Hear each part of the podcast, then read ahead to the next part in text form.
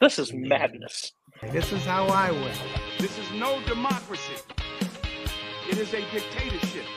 Hate, hate, hate, hate, hate, hate. Double hate. Load entirely. You're out of order. You're out of order. Everything that guy just says bullshit.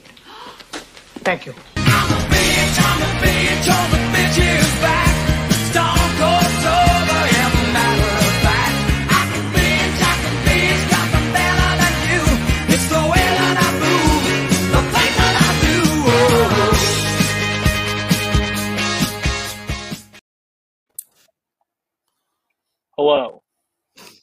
You just dancing. My mic's still lobby. bad?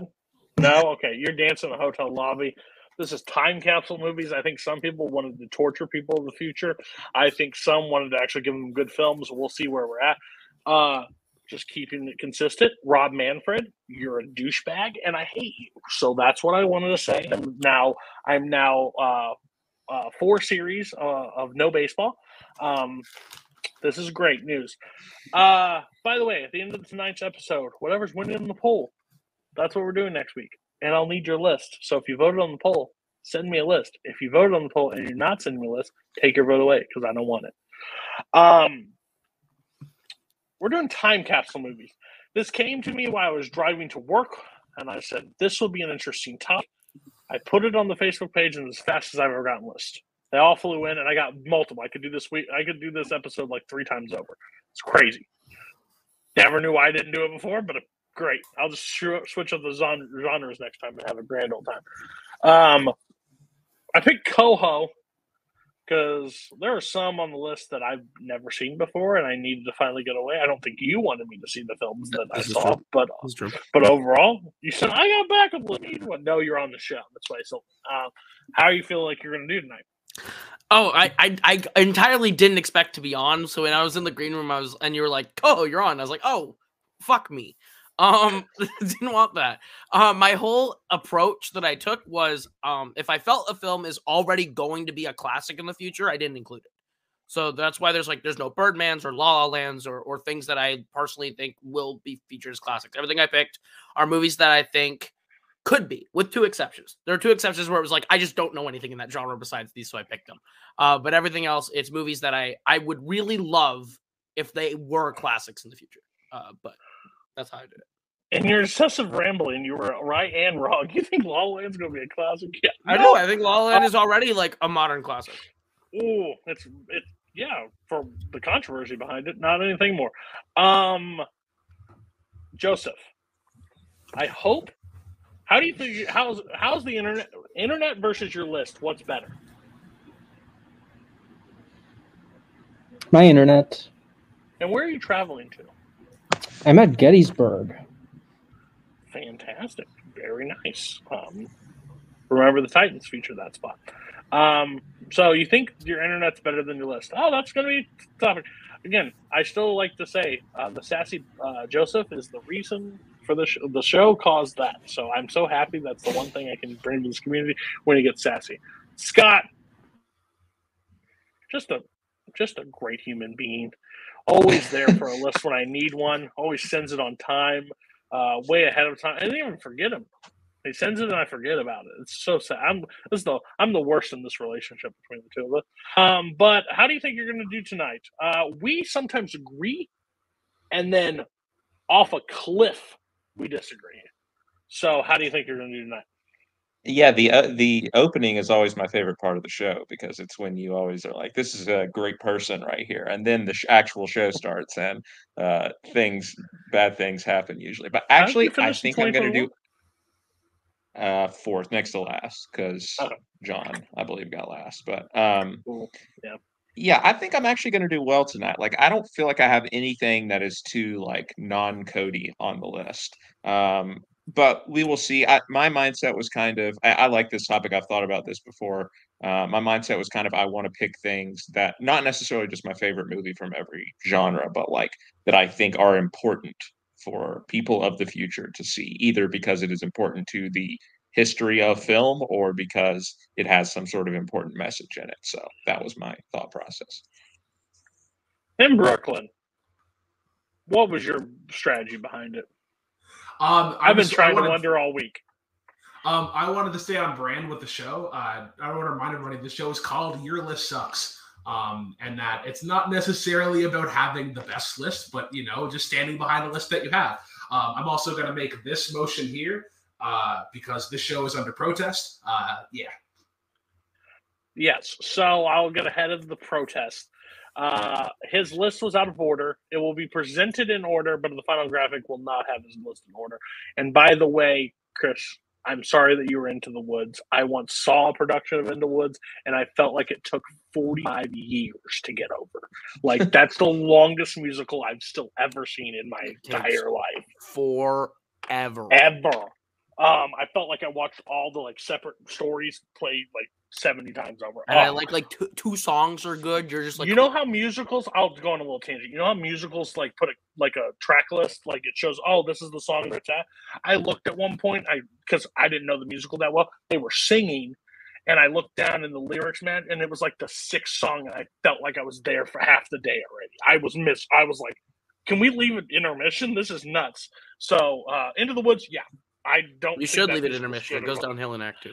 Uh, that's fair. Uh, also, there's another thing that split into two parts that goes downhill, but we'll talk about that later. Um, uh, all right. Uh, Coho, 1098. By the way, go vote on the poll. If you haven't voted on the poll, and you can be on next week's episode because Scott can't be here. It's a topic that Thanks Scott wanted to do, and he me. can't be here. So I need somebody. I need four people. So see what the topic is, and then Yeah. Coho, 1098. So the two picks that I think could be classics of the future, one of them I think will be a classic of the future. I put them at the bottom of the list. Uh, so my war pick, number 10, 1917. Um, my nine, horror, Get Out. And then my eight, action, American Ultra. Uh, so 1917, I think, is going to probably be a classic potentially. I could see there being like people who love the technical aspects of the war movie. And I think 1917 is a really well made movie. I actually really enjoyed it. I just rewatched it recently. Um, and I, I think it's really fun uh, to go through. It's a pretty emotionally draining journey, and it's but it's really like captivating, and you feel like you're glued to your seat for the whole one take. Um, even though you can, uh, I I can at least I can see the edits um pretty clearly at some points, but I like 1917. Um, it's good. Uh, Get Out I think is a brilliant movie. It's one of my favorite movies. Uh, it's my top 100. Um, I think it's a phenomenal story. I think Jordan Peele wrote a great script. I think this is absolutely going to be a classic in the future. I think it's an important horror movie. Um, that doesn't like do all the things that I hate about horror movies. Like this actually just feels like he took a story first that he wanted to do, and the creepiness of the story is what makes it a horror movie. It's not even like, oh, I put jump scares in here on purpose. I put this in here on purpose. I put gore or whatever. It's like those were secondary thoughts to the story he wanted to tell, and that's why I really appreciate Get Out. And American Ultra. Um, I would love if this were a classic because I fucking love this movie. Uh, it's not a movie for everyone, but I think that there are people who uh, who can appreciate the wild, fun story that this is. I think this is like a really creative, uh, one sort of location story that has really creative kills and creative action. Um, and I really enjoy watching this all the way through. I really like uh Mike and Phoebe a lot in their relationship, uh, and and the conversations they have. I like the monologue about the car and the tree a lot. I think it's really well done, but I I got shit yelled at at midnight by Caleb Boatman out of fucking nowhere about it. So I'm guessing he and Cody watched it. Um, but yeah, I, I I like American Ultra, and I would be really happy if that were a classic in the future. Muted. Uh, the reason why. Oh, by the way, Bar says 10 9, solid, eight, swing and a miss. How do you think? uh, Response. Uh, Bar hasn't seen it, so fuck him. He doesn't watch movies. That's fair. He wants to know why he doesn't get a perfect round. That's it. Okay, Yeah, listen. exactly. Uh, 1917. I watched it today. This movie technically is flawless. I think this movie is awesome across the board. I think that's the reason. The overall story of it, I don't love. I'm never attached to it. Like I don't care about like the journey that they're going. Like I understand they want you to like gravitate towards that, but I don't think they spend enough time like developing like actual character. Like it's more like, Yeah. oh, you see that jump there, or oh, that plane looks really cool. So that's only my biggest part. I on rewatch, I do take uh, I I heat like back in 2019 when the plane oh when the night uh, flares or whatever um, was happening. I said that wasn't that great. I think that's a really. I think that's probably the best shot in the movie now on rewatch. I think it's really good. Um, and I still say the ending when he's running is going to be played for the next Yes. hundred plus years of movies. I think it's just that's a shot that is just it stands as I also I just only- don't. Oh, sorry. The only character I think I care about is the is the brother that is goes on that is initially pushed on the story, and he's not even there that long. So Yeah, I do. Yeah, the story overall story never like hooks me. There, I'm like, oh, Sure. got it. You know, but if they're visual, and I love Sam Mendes as a director. I enjoy most of what he does, so I'm on board. But overall, will it be a classic? Probably for the techno aspect. I don't know if it rises above. Better than Dunkirk, promise you that. All right, uh, nine, get out. Uh, nine, get out. Um, yeah, I think this is one that's super important. Like the I'm I love this movie for what it does, but I don't I don't know. Again, Nope will come out and we'll decide where we're at there. But I don't like what the direction that it pushed Jordan Peele into all these like horror films that everybody. I think Nope's one of the worst titles I've ever heard in my life. I'm sorry, I just hate it. I hate that title for a film.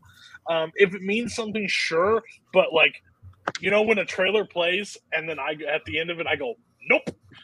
That's what I say, and now it's the title of the film. I think it's terrible. But overall, Get Out, what it tells in the subject matter, what a hundred years from now tells a, a story that is will still probably be prevalent, sadly but true. It will still be, you know, but into that horror aspect. Um, but Get Out, great choice. American Ultra, holy it shit, on me. this movie sucks. This movie is garbage. This movie, like, I felt like I don't know how it is in everybody else's town, but my town was always small. And when I went to Walmart, like it was almost like a class reunion, almost like a high school reunion. You walk in, you know everybody, and nobody that you ever wanted to see. So everybody was there, but no one you wanted to talk to. This is like all the D list actors, B list actors were all just hanging around, and the director walked in and said, Hey, I'm shooting a movie. You want to be in it?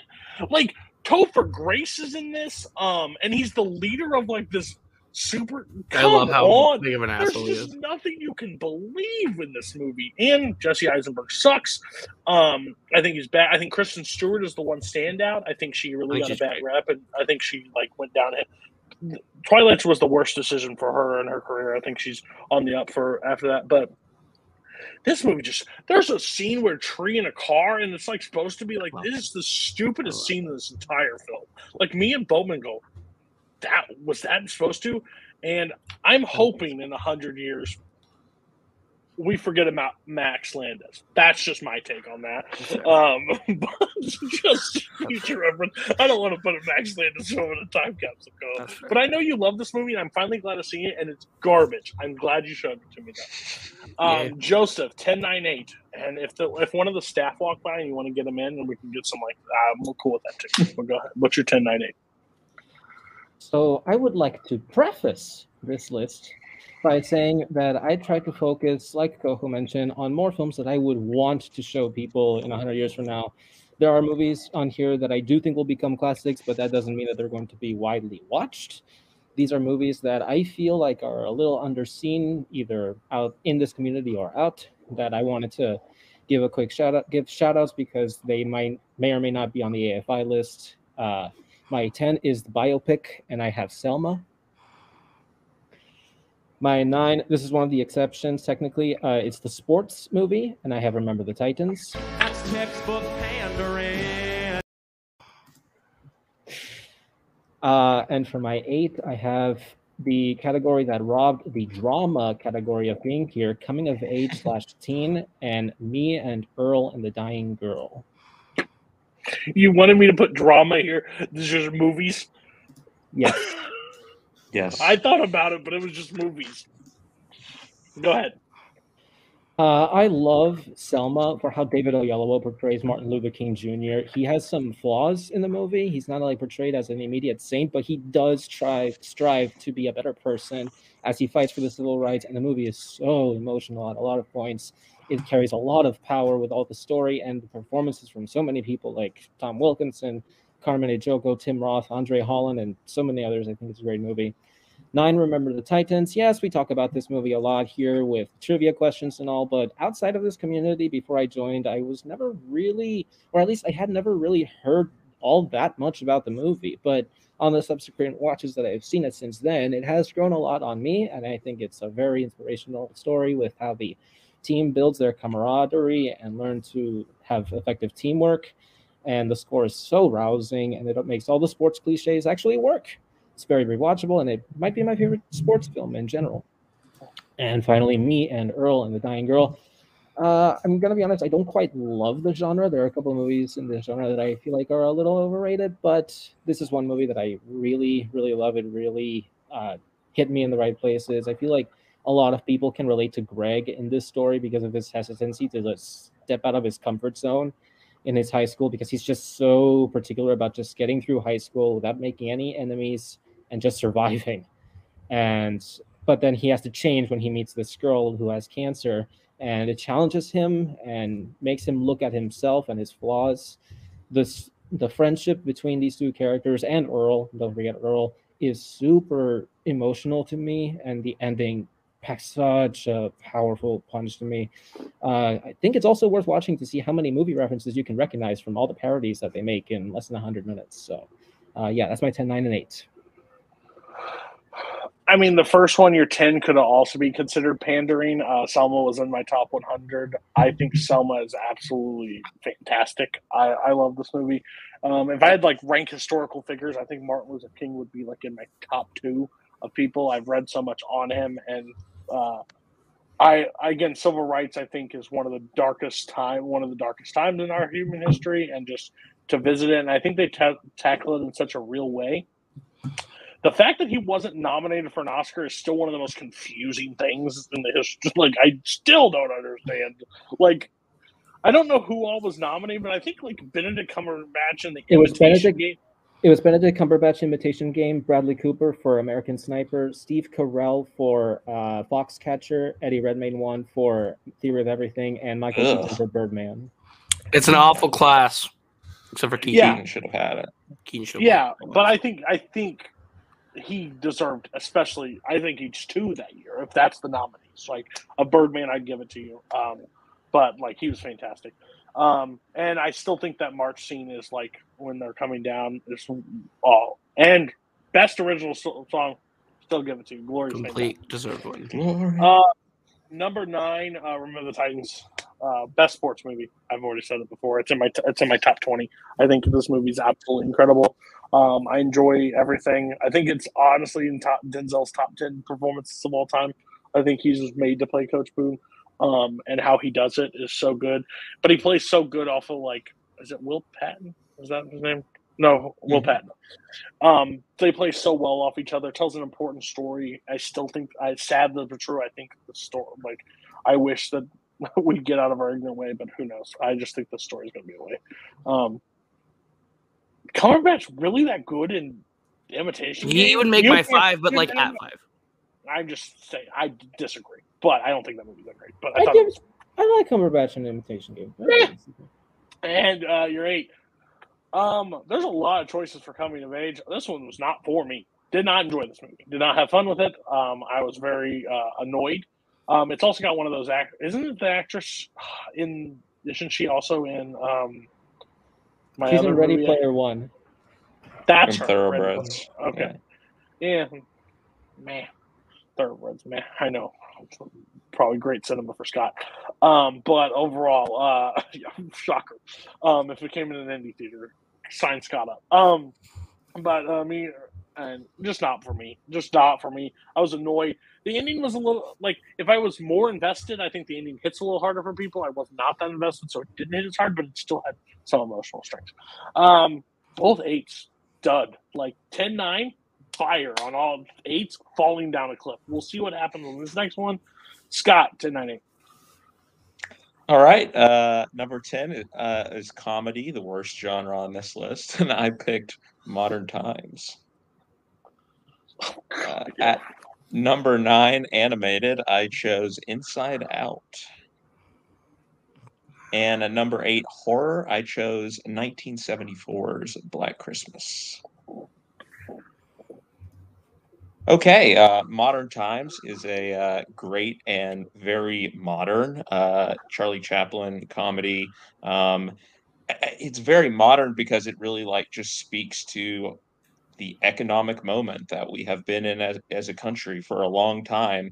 Number one, Charlie Chaplin is like this character who is working a menial labor job and hates it so much that he tries to get arrested for the entire movie because he would rather be in jail than working his job um, every day. But he also meets this homeless uh, girl or orphan girl who um, is basically steals a loaf of bread and is also being arrested.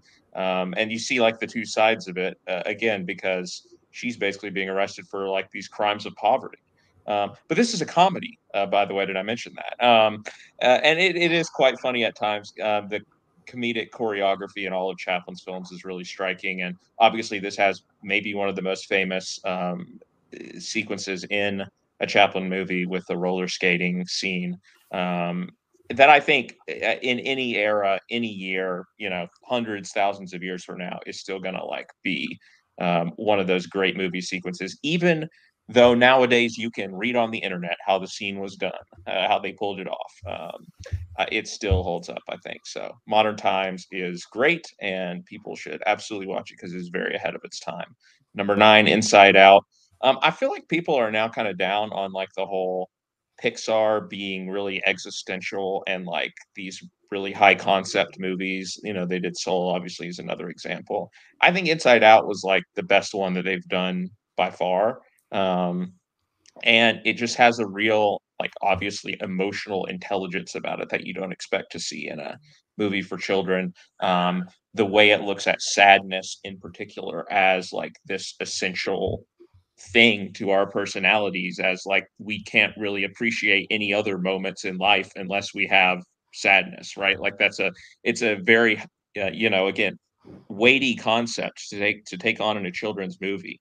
Um, but I think it's important to, you know, instill these sort of ideas in kids um, and adults um, so that we know that it's okay to express these emotions that sometimes society might portray as negative or as inappropriate or whatever. It's just human nature, and we're all better for being able to feel all of these things.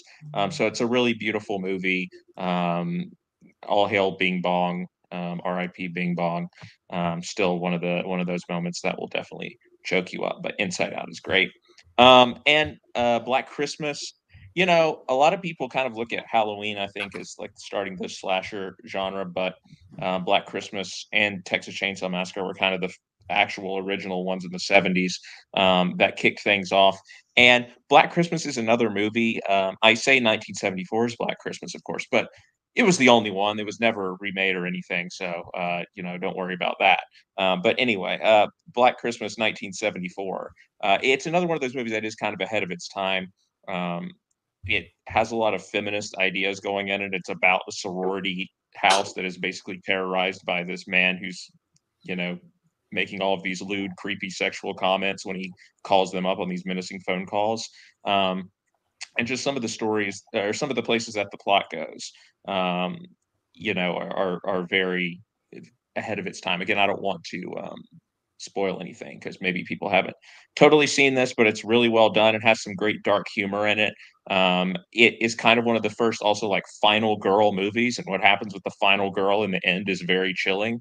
Um, and the other reason i want this movie to um, live on is because there's a hilarious scene where they use this archaic like phone tracing technology to like try to trace the phone calls and they're in in this room with like these giant servers and everything and it's like kind of fascinating to watch. So i think it would be fun to sort of preserve that memory of a weird old like obsolete technology um, in the future time capsule universe we're thinking of here. But black christmas fantastic.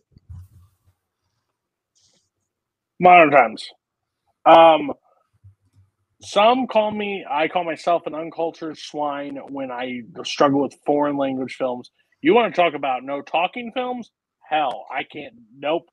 I put them all at the same bar. They're three stars. I respect them. Move on. I'm never going to watch them again. I, I, you, I didn't laugh. None. I know situational comedy makes some people laugh. Melissa McCarthy's been trying and she falls because she, you know, she's a bigger lady and she falls and people think it's funny. I don't find that humorous. Um, I don't understand. The Rolling Blade seemed cool, iconic. I'm glad it stood. I think Charlie Chaplin gets should get the respect for what he did, but I'm I'm out. I can't do it. I can't do it. I tried. But I'll still watch them if people want on the list because I have to. But overall, not a fan. Um, Inside Out. There are a lot better animated movies that we could have chosen. That's just my take on this one. Um, Inside Out has um, it struggles for me always on rewatchability. Um, just because I think there's a great parts of it, like score. I think it has an important lesson, but I find like when we get sidetracked, which it's supposed to because it's a kids movie, and that's what I always tell myself. But when you get kids sidetracked to like the goofy stuff, the double mint gum, the walking through, the the the different spots in mind instead of like focus we'll focus on the core stuff like what's happening with Riley, which again would be very boring because that would just be a like a therapist session. Overall, not my always favorite. There's parts I love. The Bing Bong stuff hits really hard the first time, but doesn't hit me as hard the second one. So overall, not bad. It tells it tell, tells an important story. It's it basically in so many movies, it just tells you to be happy, move on, move along. This one tells you it's okay to have sadness with the joy, which is a great message to have. So that one I understand. Um, number nine, Black Christmas for the. Listen, as somebody here that has seen both now, this is by far the first one, the better one. Yes. The second one, oh, there's three actually. I have not seen the, I have not seen the middle one, like the 26, the 2006.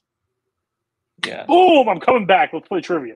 Okay. Um, 2006. Uh, I haven't seen that one. Uh, but this one, so there is something about 70s horror that I just don't like.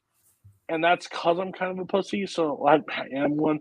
Um, just because it feels like snuff films almost. Like how it's shot, how it looks, it feels so real to me, scares the shit out of me. Can't do it. Um, there are parts of this movie that I absolutely love, and I think it's great horror, and there's parts that I'm just like rolling my eyes, wanting to get the hell out of this movie. So it's a love hate. Didn't I didn't rewatch it for this. I watched it for Christmas.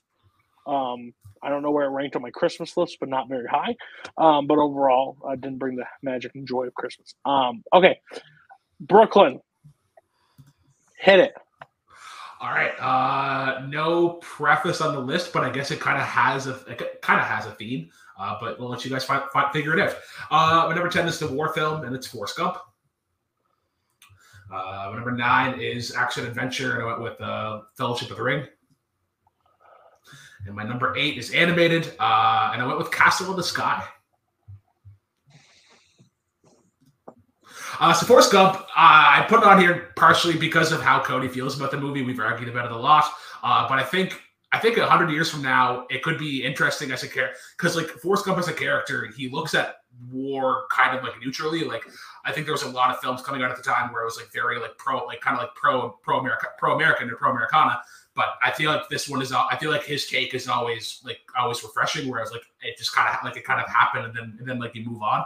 Um and and he's and it's also like also one of the one of the one of the great performances. And I know it's I know it's been looked viewed as kind of like overrated overrated amongst amongst that amongst that year. Um, but I think it's just I think it's just a fun time. Um, action adventure Fellowship of the Ring. This is a super cold take, but I think this is a fucking awesome movie. Um, just the scope of just the scope of this scope of this, and I think especially like 100 years from now, um, you're seeing a lot a lot more like tabletop role playing games coming coming back into flat play like Dungeons like Dungeons and Dragons and whatnot. And there's a potential where that could eventually kind of get kind of get lost. And like like what are some of the great examples of, of this of this kind of fantasy? And it's like yeah, come back to come back to Lord of the Rings, Fellowship of the Ring. Um, it's great great characters, and then uh like the mo- and then like like run you fools. Um, and then number eight, uh, Castle in the Sky. Uh, this could go one of two ways. I just kind of based this on like how people were kind of predicting the future because this is kind of dystopian. It's about like sky pirates and there's a bit of steampunk. Um, so they so people could watch this and be like, oh yeah, like sky pirates are are, are a thing now. They're, they're they're hijacking all the stuff. Or it could be like, look at these look at these guys. Like they're not. This is this isn't this isn't a real thing. Um, but yeah, um, also if you like, if you really like Indiana, Indiana Jones, and I figured like that one is going to be talked about, where it's like, if you like that one, I think you should check out this one as well. Okay. Um, I don't know. I don't remember back in the day what my take was on Forrest Gump. I'm kind of like I think it gets a little too much hate at this point. Um, where it is, I think I understand where some are coming from. Like, again, it's not like politically correct, like what the time, but I think Gump is honestly fantastic. Honestly, not a war film, but listen, what I will give the whole movie basically, I understand where Brooklyn was coming. The movie makes it happens and goes in the direction because of the war. Like everything moving past like the point of him going to college, he gets drafted, he goes, he meets all the people, he carries on. It, it has an effect. There is a war, there's a good amount of war in it, but not. I understand, not technical war. But he put it at ten. I'm not going to criticize you too much, but yeah. A lot of people hate this. I know Paul is one that absolutely hates this. I think this is the mo- one of the most quotable movies that's ever existed. I think this is by far the most quotable movie. I can literally, I yell Greenbow, Alabama people that have probably never been to Alabama. I'm gonna be honest with you. I have so much fun with this movie at times. Um, did he win? Does deserve the Oscar? Mm, no, but overall, not the worst Oscar given. Believe me, there's worse. Um, number nine. Yeah, I mean the Fellowship of the Ring. Like unless you're uh, you're wearing a beanie and you're from Grand Forks, like you'll hate these movies. Overall, I think these movies do. If you're in, you're in. If you're out, you're out. Like there's no other way. But overall, the the scope of what these films were able to create and what they were able to do and the story, and if you're on board for the full ride, like listen, let's be real. Frodo's a bitch. Frodo is a whiny ass bitch, and no one likes him the entire way. But at the end of the day, I want to still see him drop the ring in the fire. That's the story. I'm cool with it. Like, um, but yeah, I think this is I like besides the last season of Game of Thrones, this is what we have to literally think Game of for, because if this wasn't I don't know if we get how Game of Thrones on the magnitude we get. So yeah, fine. Nine. Thanks for not putting it at one, so we had to like talk and praise it and suck his dick from him. This is the most suck dick movie in the entire like the franchise. Love everybody. Fine. Castle in the Sky. Not a Ghibli fan. Not kind of overrated, guys. I'm gonna be honest with you. After watching Spirited Away, don't really get the love. Don't understand it. It's your kind of thing. I watched one for this list. It's not this. There will. I'm shocker. There's one coming. I'll let you all know. But I did not watch this one. It was eight. I was like, you know what? One was enough. I did my due diligence. That's why, guess what? This is going to be a little shocking. YLS will never do a Ghibli. We just won't do Ghibli because I'm not watching all the movies. Can't do it. Never going to happen. Um, okay. Now we get to punch each other. I can't wait for Joseph to punch somebody while he's in the hotel lobby. This is going to be fun. And he wanted to punch you really bad when you said war and dump in the same. Like he was like, the mask almost came down. Um, all right, Coho, tell me these things that are going to be instant classics in the future. Okay, so my number seven is probably the most personal pick on the entire list, and I've gotten so long trying to make sure Cody never watched this movie. This is why this list was a backup. My number seven in animated is the oldest movie on the list. It's The Adventures of Ichabod and Mr. Toad. Um, I think this is a movie that deserves to be seen by a lot of people if not just for how amazing the animation still holds up from 1949 um how great a lot of like the chase the fight sequence in the mansion is the actual obviously the set piece that people talk about this the the headless horseman chase with ichabod which i still think is one of the best moments in animation. Um i love those stories a lot because those are two stories that i grew up reading a lot. Uh, i love sleepy hollow. It's one of my favorite stories ever um, so to see it done in Disney animation with really great songs, like the Headless Horseman song, I think is still one of my favorite Disney villain songs ever. Um, I think it's like a really, really fun movie. I love Bing Crosby's narration of it. It's just very like the the switch we go from the very posh British ba- Basil Rathbone, you know, narration of like this really traditional, fun Disney story in Wind of the Willows to something a lot more experimental for Disney with having someone like Bing Crosby just instantly slide in with that. Well, you know, over in the colonies, like how he just talks like a, you know, like that very like American accent right in. Um, and I think the, the, the two stories fit tonally in a really interesting way where the, this is like a perfect fall movie for me. I watch this like every fall multiple times because Wind in the Willows gives me a very autumn vibe. Sleepy Hollow gives me a very Halloween vibe. I love it. Uh, I get it's not everyone's cup of tea, but it is absolutely one of my favorite movies ever. The day has come. I've seen this. Have a real quick question for you. Yeah. Don't know if this is a cold, like people have talked about this or not. Why the fuck is it called the the Adventures of Ichabod and Mr. Toad when it's clearly Mr. Toad and Ichabod? The story that's not how the story works. yeah. Ichabod is the second story. Why are we talking about Mr. Toad first? I think it's Listen. because it's, I think it's because the adventures of Thaddeus and Mr. Crane would be terrible. We literally the first one I saw some charm in. Saw some charm in. Did I love it? No. It had those situational comedy that's in there, like the oh, I'm gonna run this way and it keeps trading back and forth. And I thought, yeah, that's cute, that's funny, blah blah, whatever. Um my kids got amusement. This thing takes like a 45 foot drop off into the second thing. The second one sucks. I love that one. The music sucks. What is he talking about? Shovels on his, what are those shovels or feet? Like he sings that. And the problem is the whole thing sucks. And then the headless horseman shows up for what, four minutes? Maybe three minutes? Something the like that. fuck? What the fuck? Like the whole part. Yes, I'll give you the headless horseman chase and that stuff was very cool in 1940. Great. Guess what? You want to see animation done like earlier? Snow White still holds up. Not better than that though. Yo, shut the fuck. Shut Snow up. White's I don't, great. Sorry, I guys. don't, I don't think Snow White's a great film. I'm not saying that, but overall, don't tell me that. Don't paint me. A, don't paint me that this. You put it on here for the animation when, what, ten years per earlier? I don't know when it. Snow came White still looks good. I'll give you that. I don't Snow know White- when Snow White came out. Thirty-seven. Thirty- Yeah. I'm coming. Okay, thirty-seven. Uh, uh, twelve years.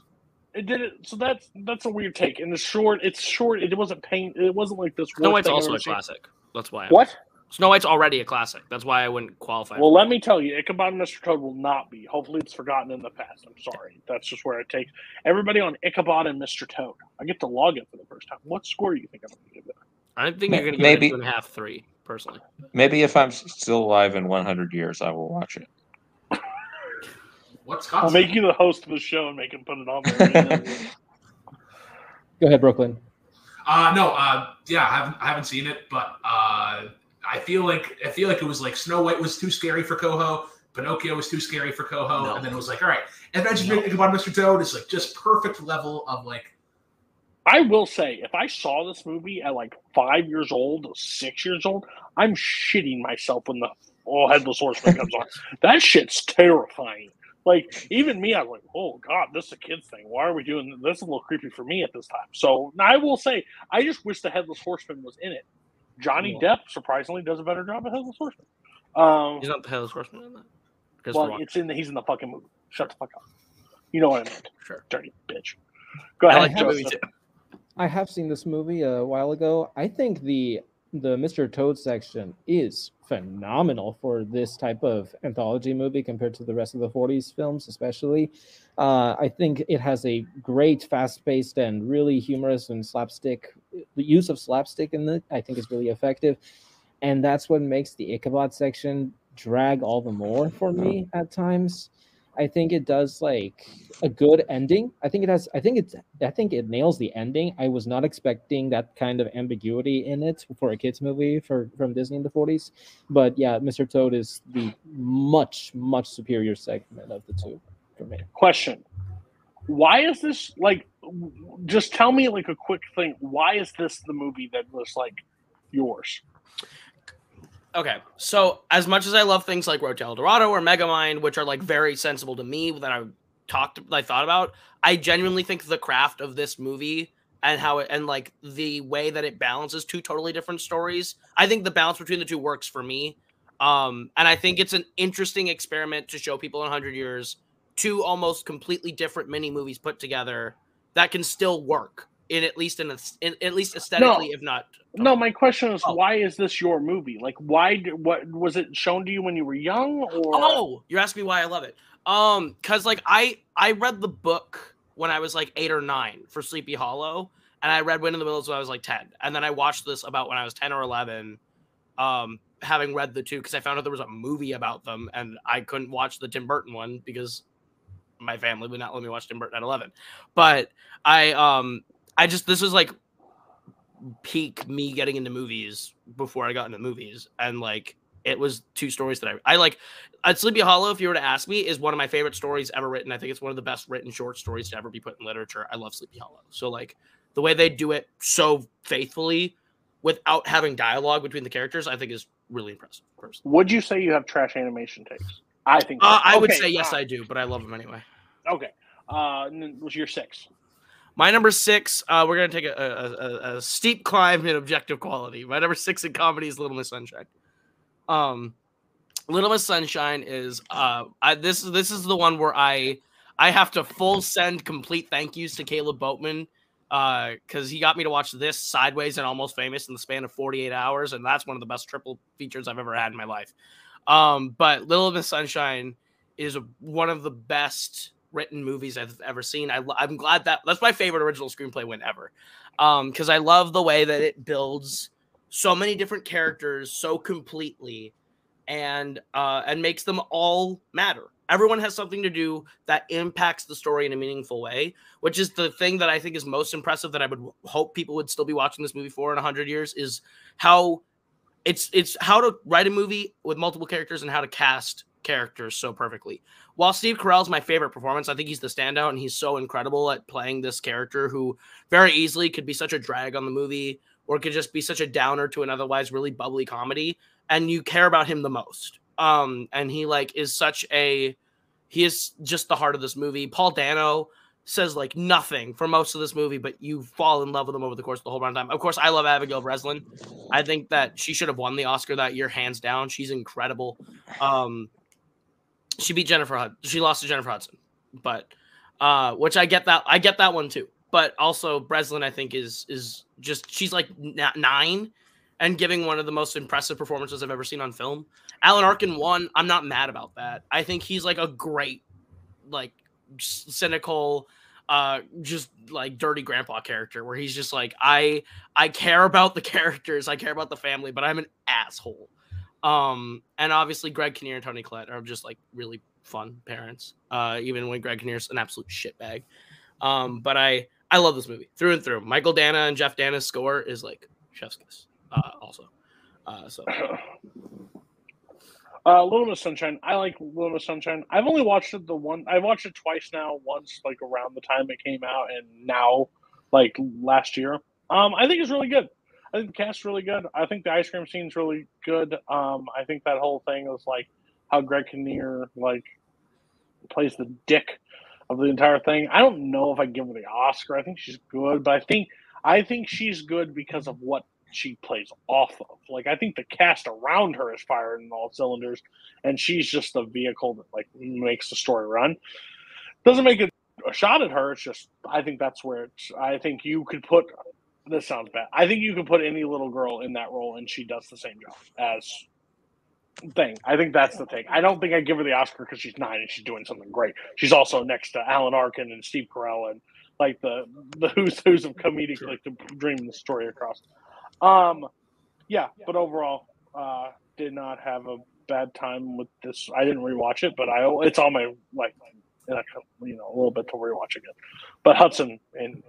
I'm, I'm not saying Hudson doesn't deserve her Oscar because I think she's terrific, but I'm saying I, I personally she wasn't that- nominated. You're right, so she deserves the nomination. Breslin deserves. the No, Breslin was nominated. She didn't win. Oh, no, because what I what I would do is I would flip the Dreamgirls nominations. I think Eddie Murphy should have beat Alan Arkin. I think Breslin should have beat Hudson. Eddie Murphy should have beat Alan Arkin for supporting actor. He's incredible. I think both of them should have won. Uh, we'll leave it there. Um, everybody else on Little Miss Sunshine. Have not seen Dreamgirls, but I do really love Little Miss Sunshine. I think this is a very, very chaotic movie, but also funny and also very endearing. I love the family in this movie, despite all their dysfunctions and all their flaws. But it's very moving to see them stick it out through all these problems that they have, and there are a ton of them. Uh, yeah, great movie. I still haven't seen it, but I think I'd probably like it. You definitely Uh, would. This is a Mary Scott movie. Haven't seen it. Does it use the great Cream song though, "Sunshine of Your Love"? Um, Brooklyn, we don't, we don't, we don't, we don't take suggestions from Canadians on this call. Um, they make bad movies. Ryan Reynolds. Uh, Black Christmas was a Canadian movie. Black Christmas, yeah. Oh, I assume it would be bad then. Case It's in point. not. It's not great. Um. Okay. Um. Five. My number five is a very similar aesthetic uh, as we get to coming of age. Is the way way back. Once again, thank you, Caleb Bowman. Uh, Caleb Bowman? Caleb Bowman gave me like so many movies that have become like top 100 favorites for me. Uh, he he he knows my fucking taste. Uh, the way way back is is a movie that totally just hits with me. Um, I love the I love the summer vacation aesthetic, but it's like not a like traditional over the top like it's not High School Musical two summer vacation here where people are just going buck wild nuts having fun. I think this is like we have a character who just hates his life in summer vacation, which is so different. Um, I obviously I think Sam Rockwell's giving maybe the best performance of his career in this movie. I think he's incredible. Um, because the the mile a minute comedy that he has to juggle while also being an asshole, but a completely lovable one. Um, and down to just when like Bowman always talks about when they're talking on the top of the water slide in the morning, uh, and he's like, I think you're pretty great. Uh, when he tells them that he called him a three and they have that breakdown, it's a great scene. It's a great cast. Once again, uh, Tony Clay, uh, she's she's great. Allison Janney does not get enough love for this one. I think she is super funny as like the really fucked up next door neighbor. Um, great jokes throughout. And Maya Rudolph's like barely in this, but she's like also one of my like favorite parts of this movie. Um, great movie. I hope people see this in 100 years. Uh, there are movies that are entering this new thing. Me and Coho are going to discuss it at some point. Um, of retired status. Yeah, Um, because I I've talked. I literally just talked about this at 2010's Oscars. We give it something. Uh, great movie, great thing. Enjoy it. But yeah, it's getting up there in the tier, so I just don't have anything. I I enjoy the movie. I think it it was in my top 100. I think the movie's great. But that's where I'll leave it. Everybody else, quickly on the way way back, because if you haven't been on the show and talked about it, where the fuck you been? It's just gonna be honest with you. Have not seen it. Ooh.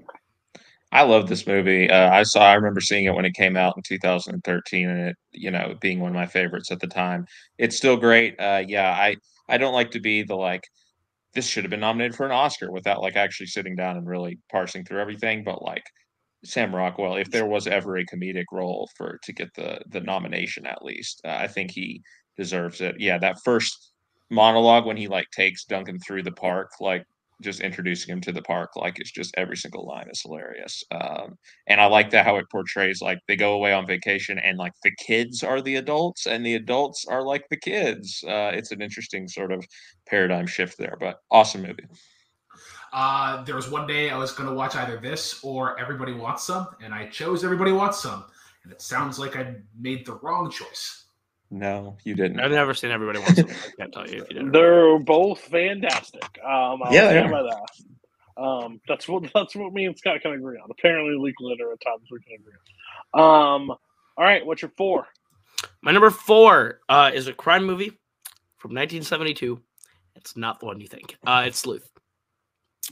Um, Sleuth is a movie that like completely It's has like been lost to time, and I really kind of hate that it is because this is like so up my alley. But I also think just completely well done to give you basically two complete stories in halves, each focused on a different performance from Michael Caine and Laurence Olivier. There's a reason they both got nominated. They're both incredible and going pound for pound with each other, round and round in what is essentially just a two person cast. Um, it's very if you like crime and murder mysteries and stuff like that. Um, this is like right up for you. I think this is one that should be talked about more. They made Bra- Kenneth Branagh had this weird inspiration to do this again, but then make Michael Caine the Laurence Olivier role, and then put Jude Law in his part because he thought that'd be funny. And it, it I, I hear it's trash. Um, but I, I think this original version just like hits. Uh, the guy who wrote the play and wrote the screenplay is also a writer who I just really love because he went on to do rewrites on Murder on the Orient Express and then wrote Death on the Nile, Evil Under the Sun, and all the Agatha Christie murder mysteries. So I love him. Um, but Sleuth is terrific, and I think more people uh, should see it, especially if not for Laurence Olivier and Michael Caine's performances alone.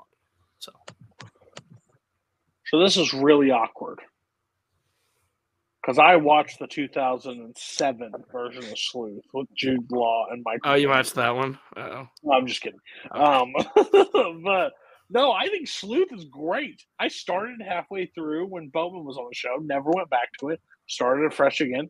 I think it's great. I think especially when it flips the dynamic and switches on its head, I think it's really good. Um, you can definitely feel the play, like feel for it throughout. It's little little Normally, people say, "Well, you can feel the play." I'm like, "Yeah, shut the fuck up and just watch the movie." Me, I was just like, I felt a little bit on this one. I felt a little blocky, but overall, there are only those two to play off each other at that point. So you, that's it. That's in the room. You got to make it happen. So I think it was really good. Um, I can't wait to rewatch it later. Um, see if I pick up on anything that I missed. Um, but no, great performances from both. And Kenneth Branagh, I'm gonna be honest with you, man needs to get out of his own fucking way. Like the dude's a weird. The dude's a weird dude. Like I don't even think he's like. I don't think he's a good director. To be honest with you, I just don't think so. Um, When he but- hits, he hits. When he misses, oh boy. Oh boy. Um. Okay. Um. Everybody else on Sleuth, and this is not Caleb Boatman. This is Coho sitting here. Thank you. I gave Boatman this one to be clear. Have not Oh, seen wow. it. Yeah, I've heard about this movie for a long time, but it's not like available anywhere. I'm sure I could find it if I looked hard enough uh, on some corners of the internet, but um, haven't done so yet. But it looks really good. Yeah, Crime is it is crime the crime best genre. friend. So Uh, never even fucking heard about this, but uh, you have me on Michael Caine. Let me tell you guys, crime. Um, when you live in Podunk, Missouri, let me tell you, you have no other you way. wouldn't to steal a car. I'm, I'm Cody's illegal movie dealer, so there you go.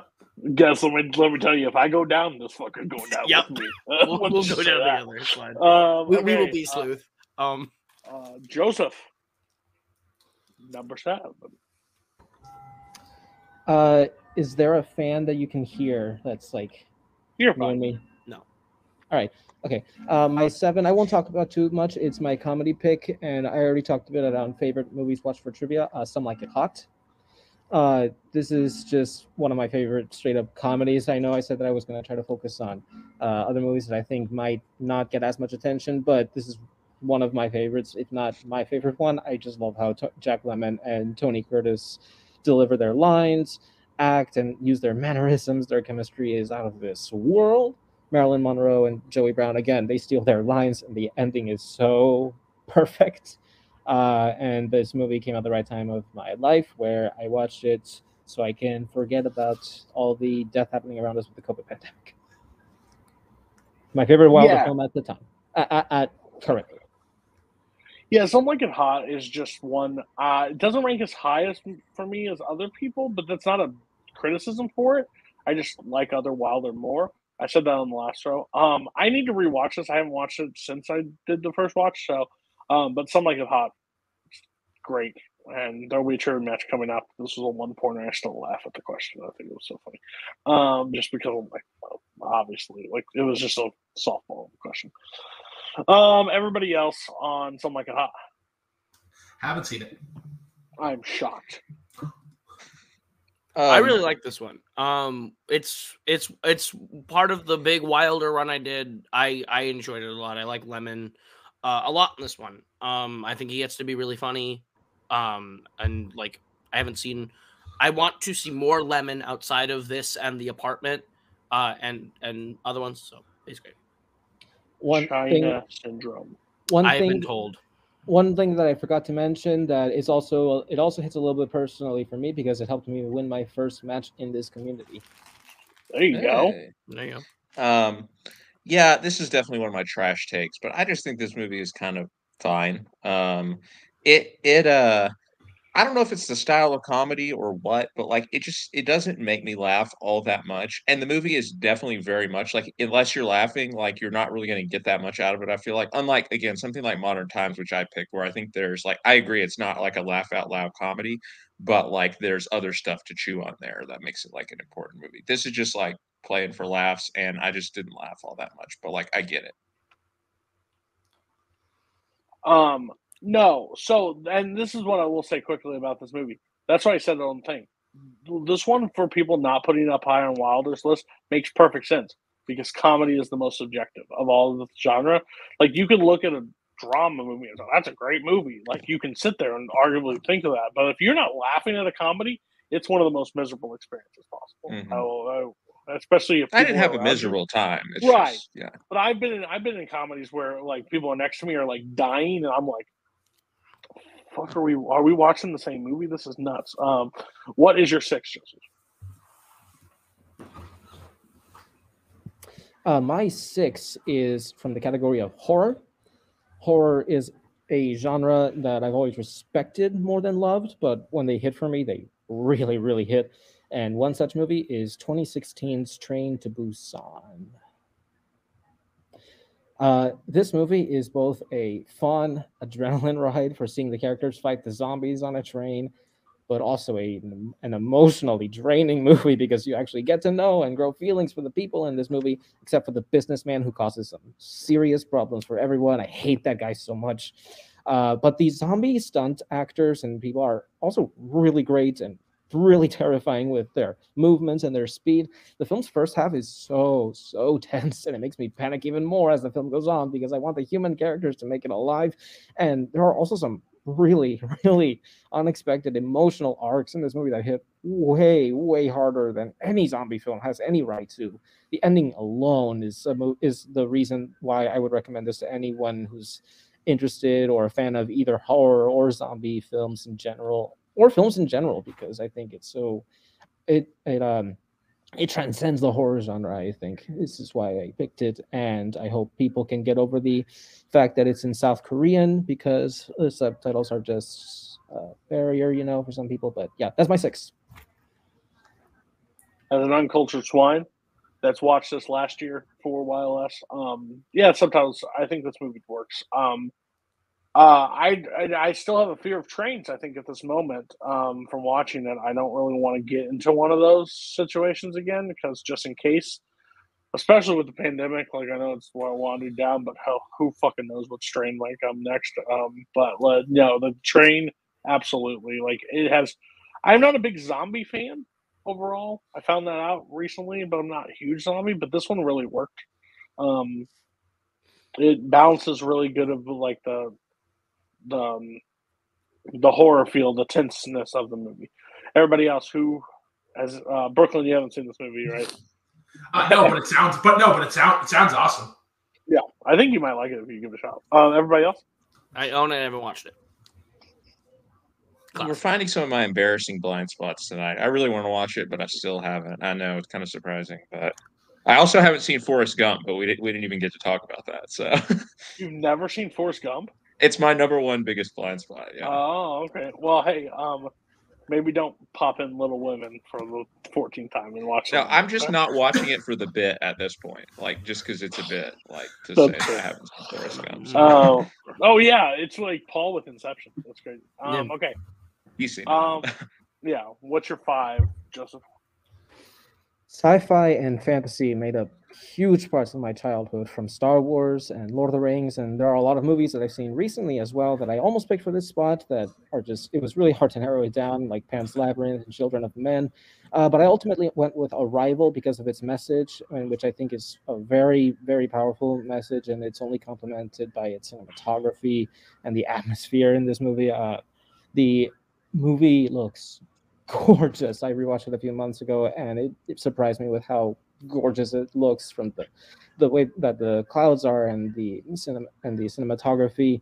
The the performance that Amy Adams gives in this movie is so understatedly great. Real, real shame that she couldn't even compete against the best, couldn't compete in the best actress race. Instead, we had to go Emma Stone for La La Land. Hey now, hey now. Uh, and the I just did that for Cody. um, but uh, her, textbook pandering. um, uh, but the layers in her performance also get more noticeable, but in a remarkable way when you rewatch it, knowing what happens at the end. Uh, the pacing, I think, only adds to this movie's intentions and uh, message and effect because I think that it really lets you sink in the ideas of learning languages to communicate with others and also trying to form more alliances but also peaceful alliances. And i think this type of message is really really important for uh, for any time. Any time i think it's a really timely message. And yeah the ending. So it it it hits me hard way harder on rewatch as well. So that's my five. I hope more people watch it yeah It's probably my most confusing take in this community. I still stand by it. I don't like the ending of this movie. I hate the ending of this movie. It drives me absolutely crazy. Maybe not the ending. The phone call drives me crazy. It just seems like this catch all, like the. Like, you mean the one thing that's like a par- like a paradox for any kind of time traveling related movie? Yes. Deus Ex Machina like, comes in and saves the day overall. Like the I, I it try it takes me out of the movie. The rest of it, what I will say about him, Denis Villeneuve is the be- probably the best working director right now currently. I will stand by. I think even if his films don't work for me, like I don't, I didn't love Dune because I think Dune's just a puffed up like thing. And part two comes out, we'll talk about that. Um, but Arrival, not one of my favorites, but overall, I have a lot of respect for what he's able to do, like, and what he's able to build. I'm never going to look at any of his movies and be like, "That looks like garbage. That doesn't this this this." I, I don't say those. That may not be hit me, but overall, I think he's by far the best working director right now. Currently, he's and he is the closest right now to like a Wilder, jumping in every sandbox and hitting home runs out of everywhere. It's crazy. Does a thriller with prisoners. He does um, uh, Blade Runner 2049 better than Blade Runner. Like for me overall, I like it better than Blade Runner. Um, uh, and then like Dune does the fans like this is just crazy things he's able to achieve. I think it's great. I hope he keeps working. It's just it's always one of those takes that I can't get past it, and like it's the only thing that brings it down a little bit. But overall, it doesn't make me hate the movie. It's just oh gosh, why? Um, everybody else on Arrival, I know Scott likes it. So go ahead, Scott. Yeah, this is in my top 100. I love this movie. Um, I was really choosing between two or three movies for my sci-fi, and this was one of them. But I chose kind of a movie that I think was a precursor to it a little bit. But it's really beautiful. It falls in like the compassionate sci-fi subgenre, which is like one of some of my favorite movies, not just sci-fi movies, but some of my favorite movies. Period, fall in there. Um, and yeah, there's not much to me that is more moving than like that very ending uh, monologue kind of that Amy Adams has with that Max Richter piece playing on the score um, is pretty breathtaking. Um, so I love this movie. It's very soothing to watch. Like Joseph said, it's it's a really comforting movie about like people coming together from different backgrounds to like address a common problem. Well, that turns out to not really be a problem, but address it head on. So um, beautiful movie. No, I think why this movie kind of works is like how it how it uses kind of like like deciphering and like obviously like with with with, with linguistics with linguistics and whatnot. So as you're watching it, it's kind of like kind of satisfying satisfying to be like, all right, well, like this is what they're this is this is what we're this is what they're trying to say, or like how they how they communicate and whatnot. But uh, yeah, Um, I am gonna say something that's gonna get me in trouble. Uh, I like Villeneuve as a director. I think he's really, really good at what he does. Um, but he and Wes Anderson are very similar directors to me, which is I think visually and technically they are really good at what they do. I have a very hard time getting into the stories they tell. Um, with the but I think Villeneuve is a better director. Let me clarify. I think Villeneuve has made more movies that I like by a lot than Wes, but they're very similar in that way where I I have a hard time connecting to what I'm seeing in a Villeneuve movie, with the very notable exception where I think Prisoners is an incredible movie through and through, and I care about everything I see. Um, but I think like Sicario, I think is fun, but I don't really love everything about it. Uh, Arrival, I like it. I have the same issues with it that you do. Um, I actually think Arrival is better than Sicario. Uh, and then I think Blade Runner 2049 is maybe the second best Villeneuve movie I've seen, where, but that's almost entirely on technical craft. I cannot get into caring about K in any way. Um, but and Dune also. But like I think this movie's like well done. This is probably my number three Villeneuve. I think he's very great at what he does. He has a market for what he does. I'm not the market for it. I'm not a huge fan of his movies personally, but I get it. His movies don't play really well on two times speed. Um, and I've never watched a Villeneuve movie on two times speed. and if you want to talk about um, uh, I've watched one Wes Anderson movie on two times speed, so there's your win. Dune on two times speed would low key go crazy though. That would that would go hard. Dune on two times speed would probably give me a seizure. Are you saying? oh, But by the way, are you saying that is he like a one-trick pony almost? No, no, no, no. That's I, I like that. Maybe that's not a great comparison, but what I'm saying is, is mostly they're visual over story people. Oh, okay. Generally speaking, for me. Oh, I was just making sure you didn't say one trick because your boy Lin's a one trick. Oh no no no! Lin Manuel Um, Miranda is the greatest person ever living. You can say He's a one trick pony. Uh, hey, in this part of the song, uh, rap. Cool. Um, uh, that's what that's what he does. and he's Um, great at it every time. Uh, what's your next one, Joseph? Uh, so my number four is the same genre that Coco picked. I don't know if that'll continue on with the other lists, but uh, it's the crime genre. Uh, this genre had a lot of great films to choose from. I ultimately went with a movie that I only saw recently, but I think it really should be seen by a lot more people because of how timely its themes are. This is a 1969 political crime thriller called Z. It's an Algerian film. It's in French, and the director Costa Gavras made it at the time because he opposed Greece's junta military regime that was happening at the time. It was a dictatorial military regime, and this movie is based on how this junta came about with the orchestrated assassination of the political leader of the opposing party, and how the government and police were trying to cover up the involvement, despite a lot of people trying to uncover this conspiracy and speak out against them at the risk of their lives.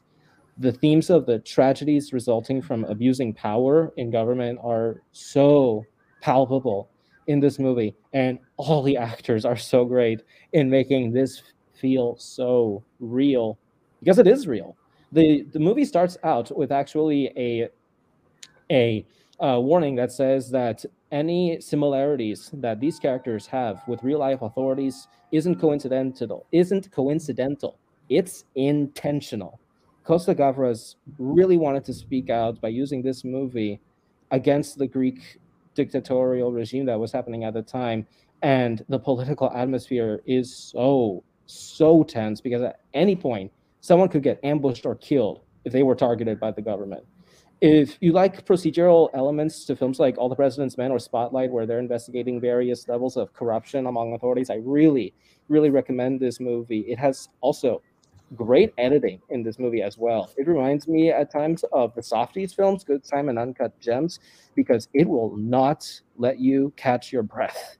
It is a quick pace, but also doesn't let you get overwhelmed with everything. Well, it does let you, it does overwhelm you with everything that's going on, but it is a seamless movie.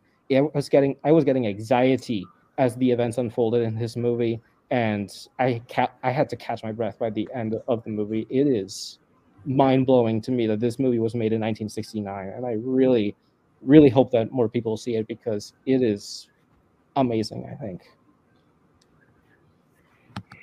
Uh, so normally I have a rule, um, ten. This one, this is a movie. Once I started reading up on the movie, I didn't want to watch it for YLS on the, the critics thing. It just, I don't think I would have. It didn't help that this was also a bad week. I figured I was in a bad mood, so I didn't want to go in also on that note too. Um, I feel like I would rip it apart. It sounds super interesting, and that's why I wanted to save it for not doing a show because I haven't heard about it until you brought it up to me. And once I started reading up to it, I was like, I need to just watch this separate because I think I'll enjoy it. And especially how you just helped describe it, I'm glad that I waited, honestly. So, uh, no one else has seen Z. Is this correct? I Um, have not, but it's no. on my watch list. It's been on my watch Yeah. list for a while. I have wanted to watch this for a long time. I even have a vague memory of getting it from Blockbuster when I was like in high school, but I don't think I ever watched it. Um, but I, I mean, Joseph just said procedural, All the President's Men, Spotlight, so I immediately added it to the top of my watch list, so I'll remember to watch it. I, I, I'm I'm confused though. I thought this movie was called Zed. Wow. But um, Kick him out. Um, I Scott, see what you I see what you did there, Brooklyn. Thank you. don't support him. Uh, what's your seven, Scott? All right, uh, my seven in action adventure, I picked Terminator 2: Judgment Day. Uh, just like one of the most perfect action movies, one of the most pure action movies. Maybe not my personal favorite, but again, like if you hundred years from now wanted to show somebody like this is what a great action movie looks like, I like this is might be the first movie you go to. This or like Raiders of the Lost Ark. Um, Terminator 2 is like it's you know the practical effects and everything in the movie are still like maybe the best of all time. Um, James Cameron is just a, a, master at what he does. But also, you know, what really makes the movie work, I think, is the characters and um, the decision. Again, J- James Cameron, like he um, he's very clever with his sequels a lot of times, which is why I'm almost more interested in Avatar 2 than I was in the first Avatar. But Aliens, obviously, very creative sequel compared, you know, compared to the movie he followed up. Um, and then Terminator 2, you know, making the decision to switch Arnold Schwarzenegger's um, Terminator to a good guy uh, was a bold decision that obviously paid off. And, you know, the sentimental friendship that forms between him and John, um, you know, is really the the heartbeat of the movie. That's what keeps you um, watching for to some extent. But also, like Sarah Connor to me is just like one of the best action movie protagonists. Um, because they let her be flawed. Um, like, you know, she's like very traumatized at times in this movie, like when we first see her in like the hospital and everything. And, um, you know, when they go into Miles Dyson's house, she's like freaking out, ready to kill him and everything. Like, it, again, they, they let her be like uh, flawed, which is um, cool to see, especially for, uh, you know, a female protagonist that they um, allow her to be that, but she's still obviously the heroine, the protagonist of um, you know, the whole movie. It's no surprise that once Sarah and Linda Hamilton like left the franchise for a period of time, the movies got pretty bad. Um, there's that's not a coincidence. But anyway, Terminator 2 is fantastic. Um, I, I guess I, I don't really know what else to say. The highway chase, obviously, amazing action scene. Some of like the um, special effects and stuff with Robert Patrick's um, you know characters still hold a T1000 still hold up like extremely well. Um, yeah, it's it's again it's a perfect action movie. Everybody knows Terminator 2. Like it, it is phenomenal.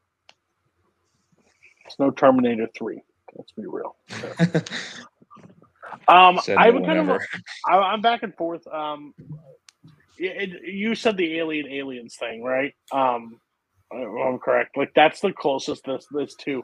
It's like Alien Terminator One's like a general horror movie. Like it's like mm-hmm. freaky and stalking. It gives my it makes my anxiety go up. But the second one's got so much action. That stuff is just like burned into my brain as like a child. It's not my favorite action movie of the '90s. It probably is the best action movie of the '90s, but my favorite probably not. But I will always remember that semi going off thing and chasing. Like that's just a scene that will it's burned into my brain. Uh, Terminator 2, great, probably one of the greatest action, probably one of the greatest sequels too of any like movie out there. Like that's impressive that they yeah. were able to capitalize it, build on the world, take it to a different direction, and also keep and not ruin it. So. No problem with that being in the time capsule. I think we'll definitely need to check that out. Everybody else on Terminator 2 Judgment Day. Love it. I already think it's like a modern classic in a way, so I didn't even consider it. So I haven't seen it, but the but I found out something the other day that was actually kind of interesting. Robert Patrick learned to not blink while shooting while shooting a gun. I think that just makes the character extra like cold, and just to see that work put into it. Also, he has a really good uh, cameo in Wayne's World. Uh, let's not forget that. Haven't seen Terminator. I, I mean, I okay. I picked. I, I haven't seen Forrest Gump, so whatever. But When you realize the movies I have not seen, you will not be surprised. Cody, you're, you're muted, Cody. Um. Okay. Next one. Uh, all right. Uh, number six. This is what I was alluding to a moment ago with sci-fi. Uh, I picked Contact yeah this movie like again talking about like the compassionate sci-fi subgenre that i really love i feel like this was one of the first movies or at least inspired stuff like arrival and interstellar. Um, it's a really sort of fascinating cerebral but very hopeful movie about the intersection of science and faith. Um, jodie foster plays the scientist who they discover this um, basically are contacted by something from out there in the galaxy um, and ends up going on a mission and things that she can't really explain end up happening. Uh, Jodie Foster being this sort of very empirical, like intellectual scientist who's like driven by data and facts and what you can prove in the real world. And then she meets um, Matthew McConaughey, uh, who plays the, this you know man of faith basically who um, you know has different ideals to Ellie, which is um, Jodie Foster's character, and sort of the conflict between that um, is the driving force of the movie. Um, it's based on the book by Carl Sagan. Um, you know the the stuff when Jodie Foster actually goes out into space is you know very visually stunning, but also like emotionally captivating. That famous line of you know you sh- we should have sent a poet. Um, it it's even better in context, I think, when you see the movie. Um, but I just think again, it's a really hopeful like movie about how like Arrival, people from different backgrounds can come together and like um, even with different belief systems, we can learn to appreciate it and have empathy for different people's positions. Um, so there's a really human story going on amongst the story of the cosmos, and I like that it ultimately posits that maybe you know faith and religion they both have a place in our culture and society, and you know we should or i'm sorry faith and science religion and science uh, both have a, a, place and we should respect um, the the beliefs and the experiences of people who are maybe more um, driven by one of the two and also acknowledge that maybe the two things can intersect and don't have to be mutually exclusive so there are movies that people put on their thing for YLS. I'm like, fucker, what? Okay, sure. I'll watch the Zemeckis movie. But then there are times on YLS that people put movies on the list that I absolutely adore movies. Contact was one of them. Yes. Never thought to I was going to enjoy this movie. I think the cast is stacked, but overall that doesn't always blend to a great movie. Just how it's totally just built around it just work it's a beautiful film. I just that's all I kept thinking about it. Like everybody's different counterpoints and the, the performances in it and something I never really think about, like you know, reaching contact. I probably would have never seen this movie, never seen this movie, because like I'm never gonna like a deep dive Zemeckis. I don't think anymore. I don't do trivia, so there's no point to like I'm gonna complete filmography, make a strength. I'm just blown away by this movie. I'm kind of excited to go back and watch it. Uh, it's long, but overall, like I didn't feel the runtime. I was like I couldn't look away. Is I'm I'm blown away. I would have never guessed going into it was Contact, but thanks for the movie. Uh, I appreciate yeah. it. I don't know if it would ever came on. Like that's such a good movie. Such a good movie. I highly recommend people check it out. Um, everybody else in Contact, I'm guaranteeing some people haven't seen it. I haven't seen it. Uh, in terms of Matthew McConaughey sci-fi movies, better or worse than Interstellar? A billion times better. Uh, I, uh, I, I feel Scott weird. question. Thank you very much. Uh, my show. I, okay. I feel weird saying that this movie is worse than anything, but because it's so good. But Interstellar is higher on my all-time favorite list. That's insanity. So. You need to be medicated. I've not seen. Okay. Uh, number five. Uh, let me double check. Oh, okay. Number five. Speaking of movies, high on my all-time favorite list. Sports. Uh, I picked Hoop Dreams. Best documentary of all time. Best sports movie of all time. Um, I think Hoop Dreams is a movie that, um, on so many levels, like it understands why we love sports, and I do love sports, and I think that's one of the reasons I love this movie uh, because I think you could show it to somebody uh, who, you know, people who who aren't sports people are like, oh, it's just a game, whatever. I don't get it. You could show this movie to people, and I think it's a great um, argument for how sports can cross over into real life because obviously this is you know a story of two kids for whom basketball sports is everything. It is the only thing that is giving them a hope of a better tomorrow basically. They grow up in this inner city in inner city chicago. Um, their really only hope and dream of getting out is if they can somehow make it first to college to play basketball and then maybe later professionally. Um, and so like the games and everything that we see in the movie there's like high school basketball games um, they take on such a suspense that I think people, again, people who love sports, we understand it because we feel that all the time when we're watching our favorite teams or whatever. But people who are not sports people, I think even they can grasp it right because you you appreciate that. You know, if William Gates or Arthur Agee, like if they don't make this next shot, if they don't make this next free throw or whatever, this that could be it for them. Like that could be it for them, their family. That could, you, we don't know what's going to happen to them in their own lives. It is not just about a game.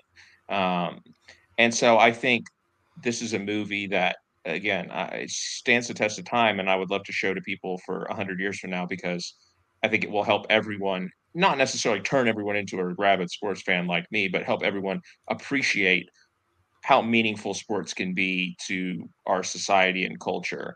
Obviously, it's a little bit different, like from a fan's perspective, which I am, than like what these kids are going through in the movie again, where like sports is actually their real life. But again, I, I think it helps other it, you know other people can step in our shoes for a moment and see how meaningful sports can be.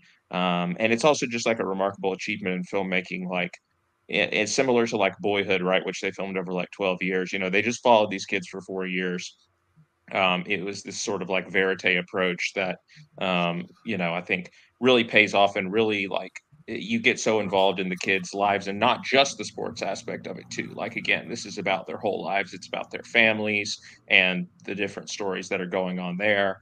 Um, it's just a, a, great movie of the about the intersection between sports and life, which uh, obviously is something very personal to me. So, uh, Hoop Dreams is by far the best documentary that I've ever seen. Um, I've seen it before. I got to rewatch it for this list finally. It's so good. To think like I'm obsessed as a Red Sox fan, like crazy obsessed. To put myself in the thing where ball is like life, like you have to yeah. succeed in every aspect.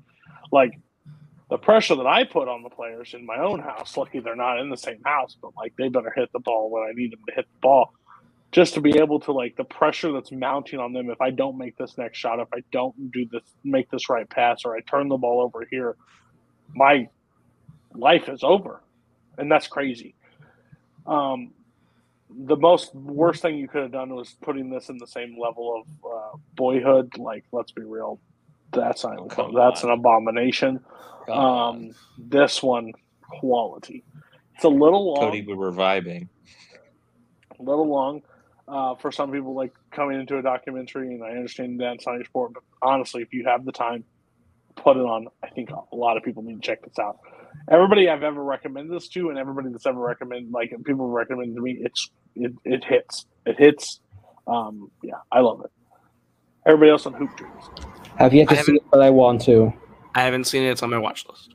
Uh, never considered documentaries for this list, but I'm kind of kicking myself because I could really make an argument for one of them to be for one of them to be on here. Uh, but yeah, Fever Pitch. Close. Okay. Um, documentary. Were you considering Fever Pitch? Uh, no, uh, Kings of Pastry, an incredible documentary. God, okay. What category would that have gone? Uh, it, it's sports, uh, like like culinary competitions are definitely oh, sports. Oh, that's no, no, no. We're not. Shut up, bitch. I, I will not stand for that. That's not happening. Uh, Sorry, I asked. Yeah. That, that, that counts. To, that counts against his grade, right?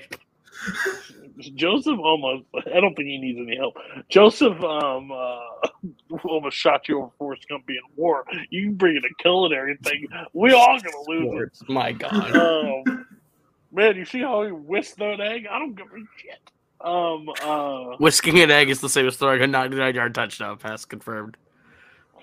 Confirmed. I can't wait to be in Dynasty uh, Culinary uh, Cooking League where I draft the chef from uh, Italy. I think he's got a bright future. A few, few Michelin stars coming. Um, Chef's gonna take it all. All right, what's your next one? hey, guess what? My number four is a crime movie. Uh, it stars Al Pacino. It stars Robert De Niro. It's Heat. That's textbook pandering. Yeah, I mean, look, The Godfather's the obvious choice. Like, it's just too obvious. Like, uh, yes, it is the it is the the one, right? It is the one that, of course, needs to survive for a hundred hundred thousand years, whatever we're uh, laying out here. But um, I just love Heat so much. Like, it is in my you know one of my top films. It's in my top 100, top 50. Um, it's uh, you know just a, a achievement of like again th- this was so it was so built up at the time of like Robert De Niro and Al Pacino are finally going to share a scene together, right? Like the whole movie was built around that, and like when you actually get to the scene. Um, it totally delivers like eh, again for all the hype that is built up like the scene itself could not actually be any more satisfying um like that line reading that al pacino has when he's like fits between you and some poor bastard whose wife you're going to make into a, a widow brother you are going down like that is one of the greatest line readings ever in that diner scene um and like you know, I think the movie is visually really great. Like I love the way that Michael Mann's movies look. Like eh, nowadays, eh, I always complain about movies being too dark and like visually, and people will be like, "Well, will the scene taking place at night or whatever," and I'm like, "Yeah, but it doesn't have to be look the way that it looks." And I think Michael Mann is a great example of like, here's how you could shoot a scene at night and like still make it like visually interesting because like a lot of his movie like there's just a lot of scenes that take place at night and like the lighting and everything is you know very like purposefully chosen it's it's really great to to look at but then of course you know like the daytime you have that incredible shootout um, that um, is just so so, so thrilling um, but again it's about the struggle between these two guys who you know are really not so different um, they're just two guys who are really good at their jobs but one of their jobs happens to be upholding the law one of them happens to be breaking the law but you know, again, like in that diner scene, you get to see that if things were maybe a little bit different for either of them, they could have been, you know, side by side working together or something like that. And the movie really, you know, lets you see both sides, especially because again, it, it helps you see, even though even though McCauley is like the criminal, you see his side because he's not even the most evil. He's not even close to being the most evil one in, in the movie. That's definitely Waingro, um, who is one of the most like despicable characters in any movie. Um, dialogue is great. Uh, Al Pacino just has yeah, obviously some great lunatic moments. Um, and again, it is long, but like it just it flies by. And the final, again, the final shootout, you're you're waiting the whole time for these guys to have their final showdown, and it totally delivers. Like it's a perfect movie. Um, and I think as much as The Godfather obviously deserves to stand the test of time and be around in that time capsule, I think Heat does too for in terms of like more contemporary crime films. Yeah, I have Heat and Godfather six and seven on my top 100. I think they're just they. Um, again, if we had that's an interesting conversation. If you could only pick one and throw it, that's rough for me. Like they're probably Godfather. Other, I think is the correct option, but I love Heat so much that diner scene, like I haven't, I am not making a list for top 100, but I'm telling you that diner scene from Heat would be very high up there on my top scenes. I have so much fun with that scene. Um, and like, again, I'm, this is one of those Pacino post Scent of a Woman Pacino performances where he, it literally changed his entire like career and how he talks on camera. Um, you do not get to watch my television set. God, yeah, like that stuff. Like those, like he gets into that. But when he goes into, because in the diner scene especially, he puts that on the back burner of the like over the top Pacino and has that simple conversation with De Mm-hmm. Niro, and it's just crazy to me. Like looking back on their career and how many times they they didn't do films together, which is just so stupid. Like that is just a dream team. Like, it, and like, say what you want. I know I'm a little higher on the Irishman, Joseph. I saw your negative comment in the chat recently. Um, overall, the Irishman, I just, I, one of those great pairings between those two, and but he, just uh, that last scene, Michael Mann just kills this movie. Like, absolutely, that opening scene And- too. Opening scene just is one of the most like jaw dropping like we're on, let's go. Like you, it, it starts and it doesn't stop And I highly recommend everyone listen to the Rewatchables episode where they interviewed Michael Mann about the movie. It's phenomenal Oh. for just like hearing insights uh, about, especially the way he talks about how they filmed the diner scene is really cool. So I may watch the movie and then do that afterwards. I think it'll be do it. Um, everybody else on Heat, Joseph, you can go last. I really I like s- Heat. Um, I I love Al Pacino to death. I think it would be a really great triple feature to do Godfather Part Two, this, and The Irishman, because I think you you die from length. But I think that it's it'd be an interesting experiment to see. I know they don't share any scenes in Godfather Part Two, but to see their chemistry and the different roles they play in the same movies evolve, where you go from younger versions of them to them being antagonists, to them being the best of friends in Irishman. It's just kind of an interesting. Are, how they we have just forgetting about are, Righteous Kill Yeah, we are. For right, for, just for, for good for reasons? Yeah. But yeah, I I, I I I think this is great. Obviously, I love Pacino and De Niro in the diner scene. Hey. Um, Coho, do you remember when you watched this movie oh yeah, and you were 30 minutes left in the movie and you gave it four stars and you said, uh, what? Does the 30 last 30 minutes, uh, the last 30 minutes have to do something for me to change my score? and then you put it and then the last thing and a minutes happened and it went up. Yep, I know. Uh, I'm an idiot. That's why I don't do it. Uh, but yeah, fantastic. Why movie. you do still do it. Fantastic movie. Pacino has one. I love the you know the she's got a great ass and your head is all the way up it. Uh, it gets me every time. I love it. Uh, one of his best performances. One of his best movies. Brooklyn, have you seen it? Um, I, I started I started to watch this movie, uh, but it, it is one of the many many movies that I fallen victim to uh, me trying to watch three movies in one sitting, and then I fall asleep halfway through. So uh, we'll uh, we'll try and try and give it a time whenever I have more energy. Gosh, Mike Hanley, if he fell asleep every three, he would, he would only be at like, uh, you know, 900 movies. Jeez. Um, He watched show. um, Joseph. Yeah, Michael Mann is one of my favorite directors. Seeing going over his filmography for trivia, and this is still one of my favorites from him. Um, there are uh, there are some parts that I feel like might not necessarily add overall to the movie that maybe could have been cut in it, but it's still but still there's so much great stuff in it. I love the look that he gives to his movies, and especially this one, and the action scenes all deliver. Like Scott was mentioning, that uh, huge grand shootout is one of the all-time greats. I would argue, I might argue, it's the best shootout ever on film. Uh, yeah, I really enjoy the movie. For movie being over three hours long and almost half an hour longer than it's a Mad Mad Mad Mad World, it goes by way way quicker than that movie. Let me tell you that.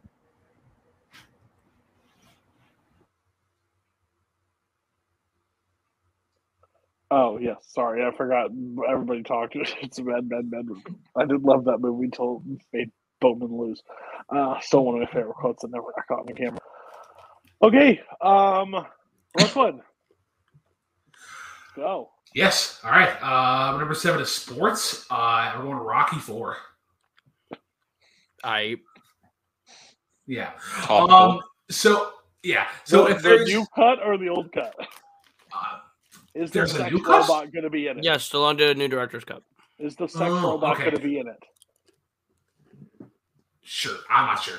Um. But uh, we're putting the Paulie robot in this cut. We're not letting Stallone. Yeah. No. Okay. So if there's anything that I wanna that I want to be remembered 100 years from now is the is the, the great rivalries I guess in in sports the 80s in general um we're pretty good at that like you could arguably throw in like a miracle in in this in this spot too and I think it does I think it does a similar thing um but Ivan Drago is one of the better examples of just like a monster heel and like how he starts off the scene I starts off the movie with a kill, killing killing Apollo and you're like oh shit how is like because because every film before that is like like Rocky is obviously to get is obviously to get like get the he's to over overcome so, overcome something but you're setting such a high bar when it's like he when he has to kill his kill his best friend um i've also been pretty uh pretty pretty harsh on the 80s overall music film anything um and there's a lot of cheese usually with a lot of it but there's good cheese like rocky 4 is really good cheese Oh, Brooklyn, I'm gonna be honest with you. I about I had to come off because I was dying because you literally said I want rivalries. I could well now I could have put Miracle, which is the United States versus Russia Yeah. in that form, but instead I did the the fake brawl between Ivan Drago and um, okay. I am a defender of Rocky movies. I will always be a defender of Rocky movies. I believe there is one bad Rocky movie. There's one. The fifth one. Yes. Um, the rest I have fun with. Like if you want something groundbreaking or something new, sorry, not the movies for you. Watch Creed for those. The Creeds tell a better story, but overall, Rocky Four is an interesting choice of all things. He does defeat the Cold War. Uh, he does end the Cold War. Like that's something we all have to realize. Um, but man, Rocky Four is a sport. Of all the movies to drop in there, they're gonna be real fucking confused because they're like, "What, Paulo and him friends? Like, what happened in the past?" Paulie's got a robot that's just randomly in there. It's just a weird time capsule. You're leaving one sport movie. Somebody left me this. What the hell? Like, it's so funny to me. Um, everybody else on Rocky, uh, Rocky Three, best Rocky. Uh, everybody else on Yes. Rocky. Um, I I also love the Rockies like to death. I like this movie. I I don't love Well, this one as me in a much as others. Uh, what? you beat me in a trivia match I did beat you in a over Rocky. Rocky because you Um, knew more data from Rocky than I This did. is true. This is true. Uh, you're correct. Rocky Three is the best Rocky. Uh, but if you're gonna put a Rocky in a time capsule, I would say either the first one or one of the creeds. It makes more sense. But I I think the most significant thing you could do by giving Or someone Rocky. Four is educate them on what the Cold War did to American media. That's like it. Um, it's a crazy movie. You have better Rocky movies to pick from. dies, he dies. Ivan Drago's better in Creed 2 as a bad guy mentor. So Shut he is. He's better movie- in when he's that when he doesn't hit you. that that that that that uh, towel toss is still one of the worst things in film. The movie's going to look really weird in a hundred years if, like, I don't know, in the next year or something, we decide we should go to war with Russia and then they just like nuke us all. Um, but uh, yeah, no, This is Rocky a Four. positive we like this. We leave the cynicism to Cody. It's a fun. It's a fun movie. I, all I'm saying is America, like trying to kick Russia's ass. Let's keep it up on the big screen for now. Um, but uh, anyway, uh, Rocky Four is fun. Um, although I will say, like now that after Creed Two came out, like it feels a little obsolete to me because, like, I think Creed Two is just the better version of this in pretty much every way. Um, so it's it's good. Like I, I get it's it's a product of its era, and so it's fun in that regard. But if I want to see like this story, I'm gonna watch Creed 2 because it's just more emotionally satisfying. This movie is um, my second least favorite Rocky movie after Rocky Five because it's just basically a, an extended 80s music video that sometimes gets a little full of itself even though it's filled with a lot of cheese. But you know what? If i eat too much cheese by itself it makes me want to vomit. So there's that. Uh, i do like the song uh, hearts on fire though. Yes. You damn right you do, Joseph. Great time when you played that. I started the the way he's Peter working out, Cetera's Glory of Love supposed to be for this. like working out in the snow. Yeah, that's what a real man does. You want to beat Russia? You go to the woods. That's how you do While it. we're uh, while we're on the topic of Rocky Five, Cody and Coho might get this, but was it a unanimous decision or just just a decision? Um, Uh, the decision was to make it, and that is a problem. oh no, you, you missed you missed this. No, I understand, but Rocky Five's terrible. Okay. Classic fandom challenge. Yeah, we know. Um. Uh. All right. Um. I'm ready for this next one. Go ahead. Uh, I almost want to Oh, just boy. say it for you. no, number six is the Lego Batman movie. Now, Not I even an do- anime. I do want to preface that I that and reason why I have the show under protest is that originally I had Pokey Beach in here. Pokey Beach is a great Islander movie that needs to be remembered because it is similar to how Caleb loves Fargo. I love Pokey Beach um, because it's just it's something it's something homely. So Cody put me up to this. Having said that, though, um, especially how we're looking at uh, comic book movies now, like Multiverse of Madness, if they ever put out the fucking Flash movie uh, with the Flashpoint Paradox, like there's going to be universes clashing, and this is kind of the one that I'm not sure if it necessarily does it first, but it does a pretty damn good job of it on how it just incorporates all like the W like the WB properties of uh, like Doc like Doctor Who, but they can't obviously mention it, so it's like so even how they handle that, it's like well ask your um ask your ask the grown ups uh, after, after this. Um, there's some really great cameos in this. Eddie Izzard plays Voldemort. Uh, Conan O'Brien plays the Riddler. Uh, this is also going to be a great fandom stumper uh, because this is because this is the movie where Zoe Kravitz makes her uh, debut as Catwoman. Um, so fun little like got gotcha got you there. Um, also, I love Will Arnett and Michael Cera in this. Um, I think if you watched Arrested Development at all, um, his character GOB is kind of like the Bruce Wayne of this, where he's just a sad sack of shit, uh, but he's always trying to like impress with like these dumb magic tricks. And then you have and then you have this version of Batman, which is really good, uh, but because he uses like that darkness to kind of cover up all the problems that he has, and they and they kind of talk about talk about that in the movie. Um, and like Michael Cera as well, he's very like it's kind of like young and juvenile, like um, just how he kind of handles like when he's first in the back, he was like, "Oh, Batman's in Uh, Batman lives in Bruce Wayne's Batcave," and it's like like uh, obviously, a fucking course you do. Um, but uh, but yeah, and then also as well, the last thing that I want, want to talk about is that how it uh, how it kind of separates from because like uh, whenever these whenever these movies were getting or whenever these Lego style movies were getting made, it was like they were they were fan made and they were anim- and they were like stop motion or whatever. And then obviously as time progressed with like the Lego movie and whatnot, they got more got better.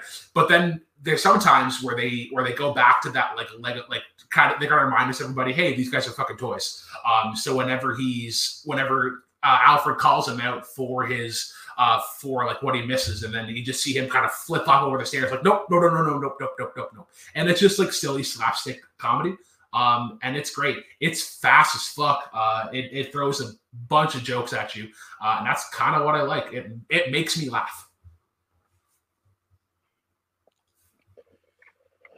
I'll never forget the day that I'm at my house and I get a phone call from my buddy, and he says, Cody, I may have just seen the best Batman film I've ever watched. I said, You finally watched Batman Begins for the Dark Knight? I said, No, in the theaters, Lego Batman. I said, Nope, that's not true. He's like, I'll buy your ticket. Come up here now. We're gonna watch it. Hey, that's the one of the worst decisions I ever made. Now, Batman Begins, I hold in such a high esteem. So does The Dark Knight. I haven't seen Pattinson's Batman, but I everybody gushing over it makes me want to kill myself. But overall, I hope it's as good as everybody gushes, especially this fucker from Grand Forks. Um, it deserves every Oscar. It ever it deserves the whole the moon. Um, but here's There's the a lot of Oscars. You know, well, it deserved to break the record too. It did. See how many stupid takes you have. This movie, I didn't laugh one time. Not once in this entire thing. Not I don't find it funny at all. You put it for comedy. You didn't even put it for animated. Yes, I did not watch Pokey Beach because one, no. you lied to me. I well, one, I haven't been able to get a copy of it yet. Calm down. You can. It's on the thing.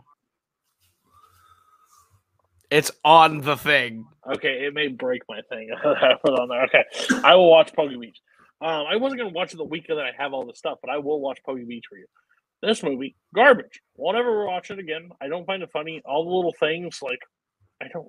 And then the like the overthrow of all. Like I hate Lego movies for the main reason that it just it has everything. Like we have all these properties, so we're gonna throw it all in there because we can. It's gonna be funny. It's situated for better. No, it's stupid. Garbage. Terrible movie. One star. One star. Garbage. Wow. Everybody else on Lego Batman. I think that's harsh. I do think this is. I, I don't think this is the best Batman movie. I don't think like the really Lego good movie, either.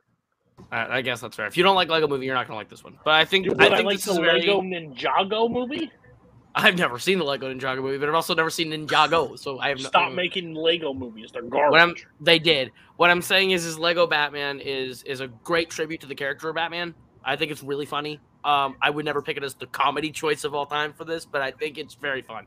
Um, I think if you're gonna pick uh, something animated to put in here, I would have no qualms with you putting Lego Batman because it hits it checks a lot of boxes. It, I think it is mile minute funny. I think there's, I think one of my favorite jokes is is Hi, my name is Richard Grace, but the kids of the orphanage call me Dick. Well, children can be cool, um, which is a it's a great one liner joke. I, I think a lot. I think there's a lot of good jokes. Tell, ask your ask your nerd friends uh, when they see the Daleks. Um, it does everything for me. I really like it. It's my fourth favorite Batman movie. I really enjoy it. Maybe fifth, um, but I, I wouldn't pick it for this. But it's I, I can't begrudge the pick. Uh, the one time I saw it, I enjoyed it. Didn't love it. Uh, I think the Lego Movie, the first one, is the better movie between these two, but I don't love it that much either. So there's that. Uh, I've never really gone back to them, or really haven't really felt the urgency to go back to them. But they were fine for what they were.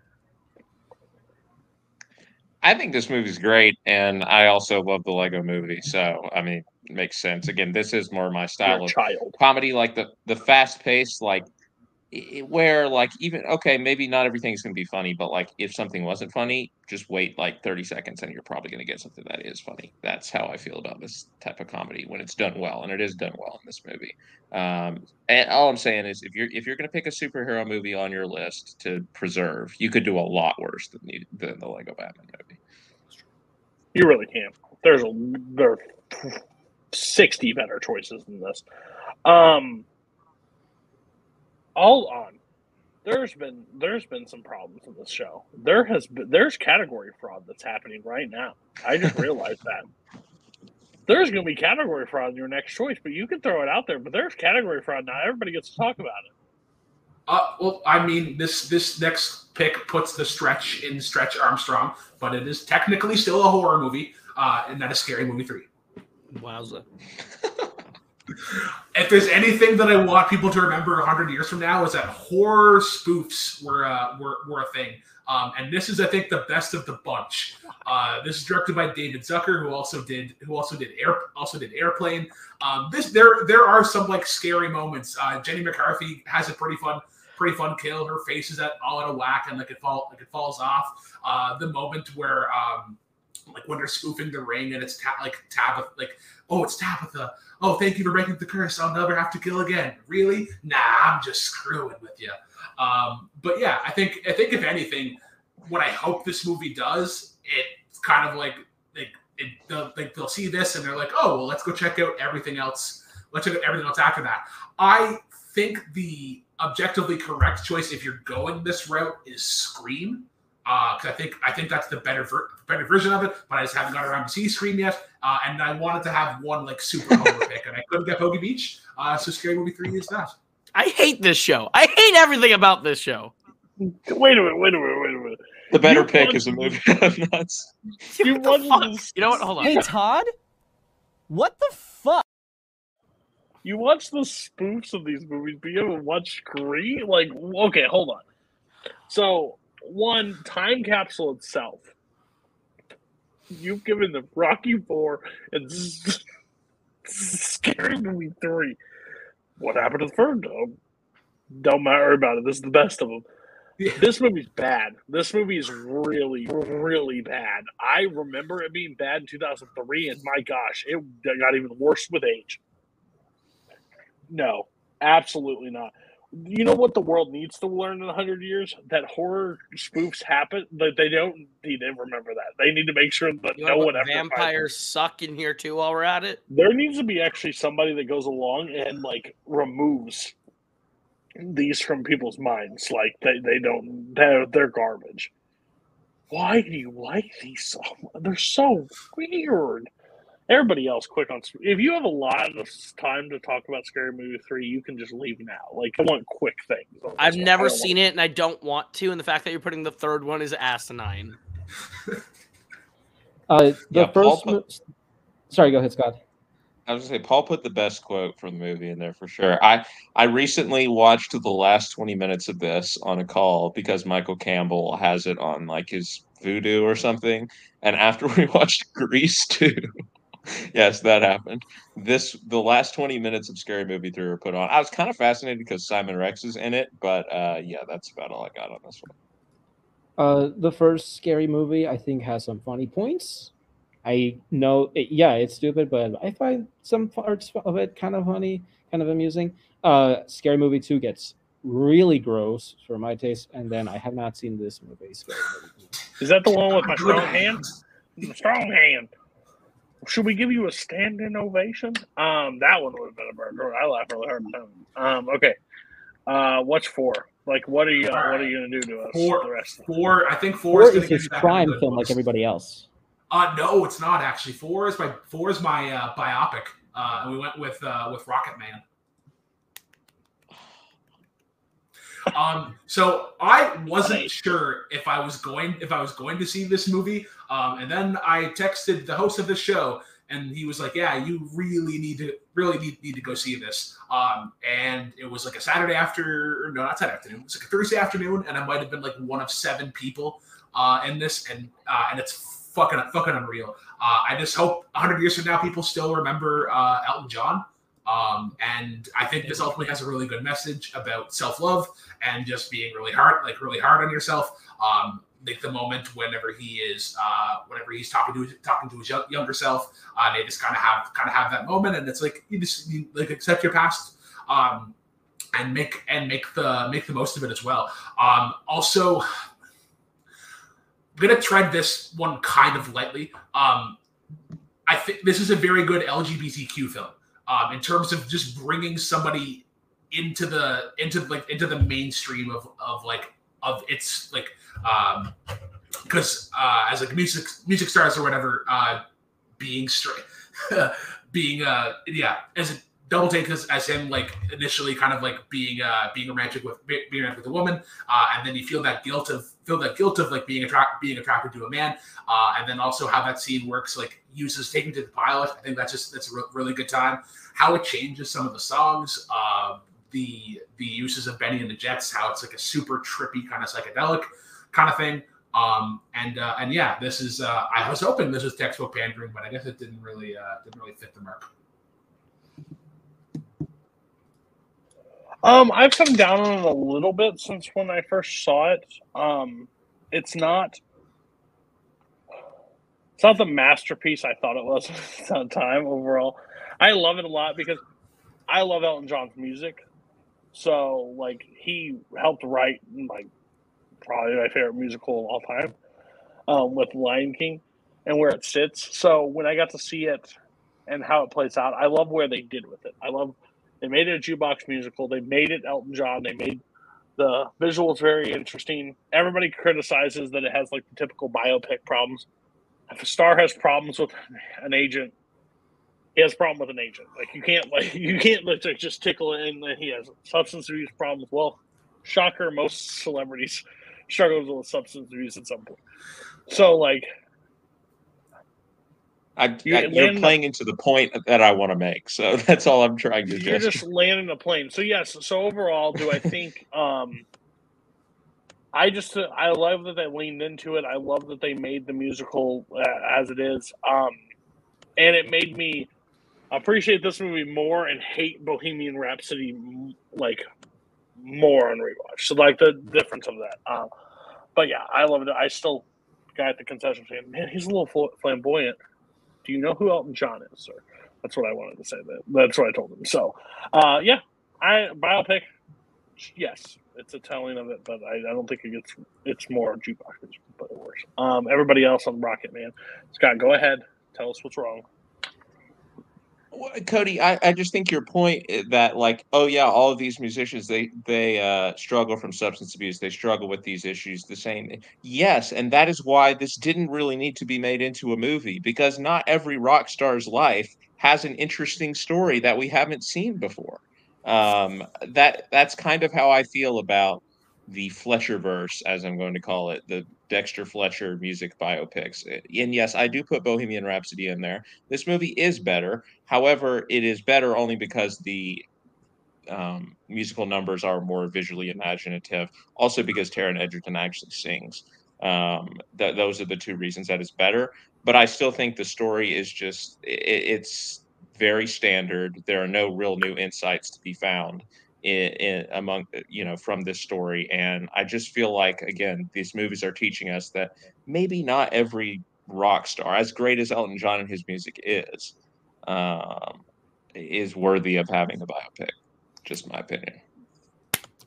I think to write off the entire story of Elton John as being not worth telling because of two subplots is kind of asinine. Um, I think Elton John's movie and story is so much more important and so much more deeper than he had substance abuse issues in the last half hour and he had a problem with an agent for the second hour who was also his lover. Um, I think that like his relationship with his parents is actually a super important part of this as well. I think uh the the pressures and struggles that he has with his writing partner Bernie Taupin is also incredible. Goodbye Yellow Brick Road is one of the best segments in that movie. I I think the most visually stunning piece in this entire thing is Saturday Night's All Right for Fighting. Um, as much as I love Honky Cat and Rocket Man, like I think every number is great, but I think the the Saturday Night's All Right for Fighting, all in one take, visually appearing, is really incredible stuff. I think Fletcher directs this really well. I think this is an extremely creative biopic from a directorial standpoint, at the very least. Also, just the way that we enter the story and exit the story, and how it's told to us through rehab. I think Taron Egerton is giving an incredible performance uh, as Elton John. I think it is super layered and and and more and more impactful than people give it credit for. Um, I think Rocketman should have been nominated for a lot of stuff. I think it's an incredible movie uh, and a great choice for biopic. The reason why I didn't is because I went with a different biopic that also takes a creative approach to telling someone's story that I just personally have watched more than Rocketman. But a great choice. Have not seen this one. Yeah. Jamie Uh, Bell is great, Paul. Well, I and I, I, I stand. I the, the confusing thing you said, like not everybody deserves biopic, but not every movie needs to be a remake, or not every movie needs to think like. Yeah, I Yes, think I everybody. agree. I think every. Well, why do we get another Little Woman? Okay, don't even make me go down this road. I'm, I'm just saying. I'm We just don't saying need another Little viewpoint. Like it should. if you can, if you can't see the differences between that and every other adaptation, then Well, yeah, it is different, but overall, like Not so is Elton John's story of what he went through. And again, to your take on it, you may not think that his story is worth watching, but overall, there's I think I The think presentation of it is unique enough to warrant its existence long. You know, then we need to stop doing just hangout movies where we're sitting there just talking a conversation because we've seen one conversation movie. We don't need to see more, more conversation movies. Why? Why did he make Careful, everybody want Cody, some? you're 'Cause like- he- I have to You're apologize to against just movies getting that two you hosts like. ganging up at you at once on this one. what? I, I had to apologize to Scott because it, it turned into like two hosts ganging up on him at once. in this No, but I'm with you. But why did why did hey, Dazed and Confused came out? We get everybody wants something. They're just sitting, chilling, hanging out in a different environment. That's just weird. Yeah, I'm glad movies make change. so you don't like Uh, those movies. I love I love both those movies, but at the end of the day, they're just sitting around chill. Um, go ahead. What's your three? Uh, You my got more three- shit. You got more shit, by the way, for Rocketman on your list than Scary Movie. This is ass. That's the crazy. just to let you know. Uh, my number three is my sports pick. Um, it's a movie that I think has gotten lost in the last couple of years. Uh, that deserves to be brought up again, uh, and that's Cinderella Man. Um, I think Ron Howard's Cinderella Man is maybe his best movie. Um, I think it takes the underdog story with a real story and makes it feel. I, I think it's a better version of doing Rocky. Like I actually think I like Cinderella Man more than the first Rocky on this watch. Um, I think what Ron Howard is able to do is to take a story that that did happen and make it feel even more real. Like every my biggest issue with a lot of boxing movies is that I don't feel the action. Um, the Rocky movies do it pretty well until later movies where it's like I don't really feel the hits anymore until Creed. And Cinderella Man is one where I feel every punch thrown on an emotional level and on a physical level for the character. I care so much about Braddock by the end that I'm rooting for him to win, and when he does, I lose my shit. I think Paul Giamatti is terrific as his manager in this. Like, genuinely should have won the Oscar in that year, and it should not have been a contest. Uh, that supporting actor class is terrible, and he's like the only great performance in it. Um, but he gives such a great turn uh, as the manager on this one, where he just where he gets to sit there and like he just cheers him on in that final fight, where he like just grabs his head and he's like, "You're gonna do it!" Like where he's just like, "You can do this right now," and no one believed in you. You're, you're fighting with a broken hand. You had to learn to be a southpaw. Like there's so much about Braddock that is inspiring. Oh, how much he cared for his family, the sacrifices he made personally to do what he did. And I think while most people could write this off as just another run of the mill boxing movie, I think there's a lot about this that is more special than a Raging Bull or a Rocky or something like that that people would put on this list. Um, I think the true story element of this hits harder. I think Ron Howard does not get enough credit for what he did with this. Um, I'm not saying this as a knock on Raging Bull. I think Raging Bull is good. Uh, but I think I think what I'm taking with Cinderella Man is I think that they do more interesting aspects with the behind the scenes elements of a fight for me than most boxing movies.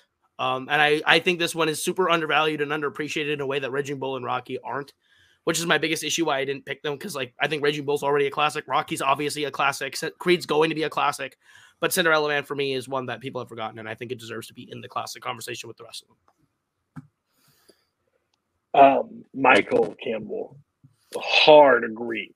Yes. Hard agree. Yes. Cinderella Man Oh. slaps. That song is great. Uh, Also, Paul, That- fuck you. Gyllenhaal's good. Not great.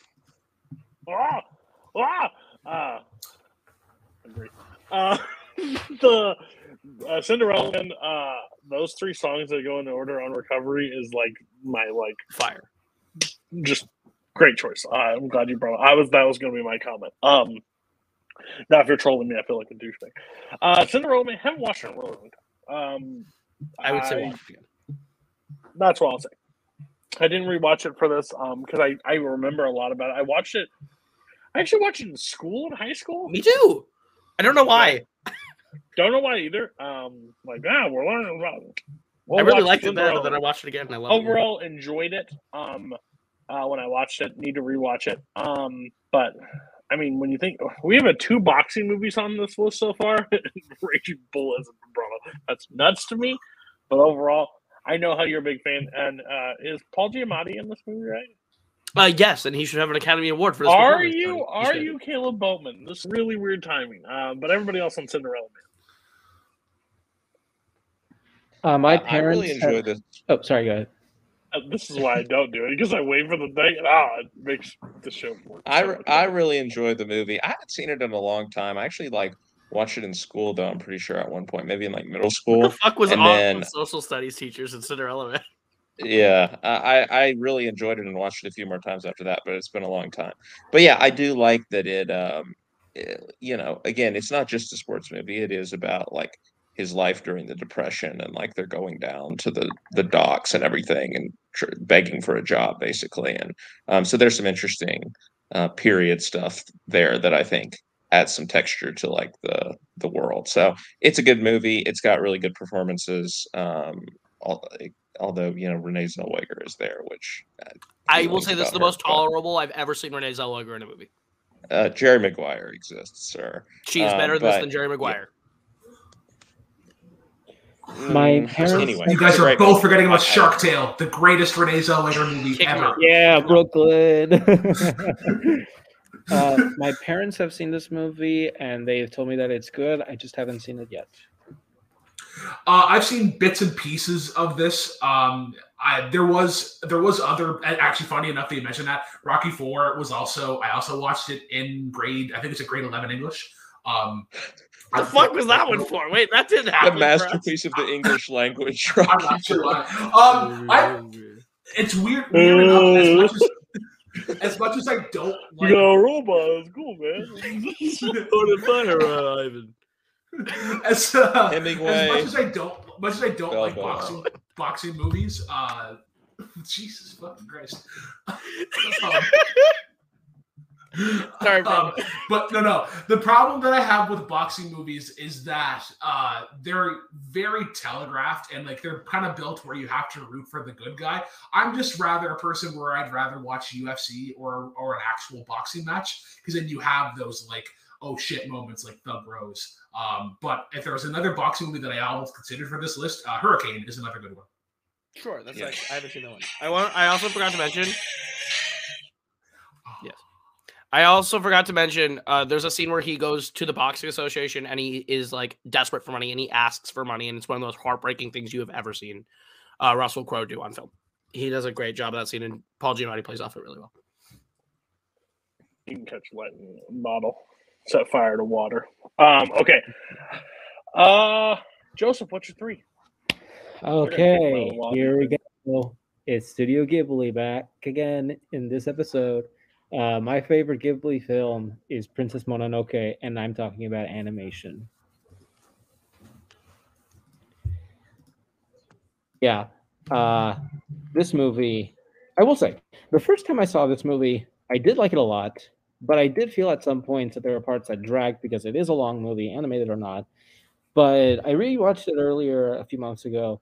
Maybe it's because I'm more familiar with the story now, but this movie to me seemed seamless now for me. It has some of the most amazing animation I've ever seen. From the boar fight at the beginning to the sword fight between Princess Sana and Eboshi that culminates with hate literally manifesting itself. It's really cool. And I also love the way that more and I love more on this recent watch how it just lets you slow down a little bit and take in these incredible shots of nature and its beauty to give more weight to the war that is being waged on between humans and nature and the gods. I also love how the characters are never portrayed as black and white characters. Like the main character, Prince Ashitaka is obviously striving to stop the war between humans and nature, but he's also dealing with his hate curse, and that really affects him sometimes. San, Princess Mononoke, is obviously very care- caring about the wolves, and she was grown by she she was raised by them, and she hates the humans. And Lady Eboshi, you'd think she'd be the big bad villainess because of the war that she's waging against nature. She's tearing down everything because of the iron there, but she also has an unexpected layer and soft side as revealed later on in the movie. And the ending is one of my favorite endings of all time. I think it's an exciting adventure. I think it's so tense because there were points when I watched this the first time that made me go like, I don't know how this is going to end. I don't know what the consequences are going to be from this war between nature and the gods and the humans. And the music from this composer, Joe Hisaishi, is one of the most beautiful pieces of music I've heard in any movie ever. I've tried to play some of it on the piano, specifically the climax music, the climactic music called Ashitaka and San. It's one of my favorite movies of all time. It went way up on my list of all-time favorite films on rewatch. Uh, I do get that if you're not into Ghibli, and especially not into anime, it's not going to really appeal to you. But it really hit all the notes for me. It's one of my favorite movies of all time. All right, Cody, let me have it. Yeah, so I've said it before, Ghibli. Um, yeah, just not my cup of tea, except this movie. This movie worked for me. I don't What? know why. I Let's had, go. I had so much. I had so much fun with it. I was like, I dreaded it all week long. I was like, I can just fake it and say blah blah blah. Not that interesting. Ghibli sucks. Nope. I watched it and I was hooked. Do I think it overstays its welcome a little bit? Yes. I think that's with all Ghibli movies. I get it. I just think they're all a little too long.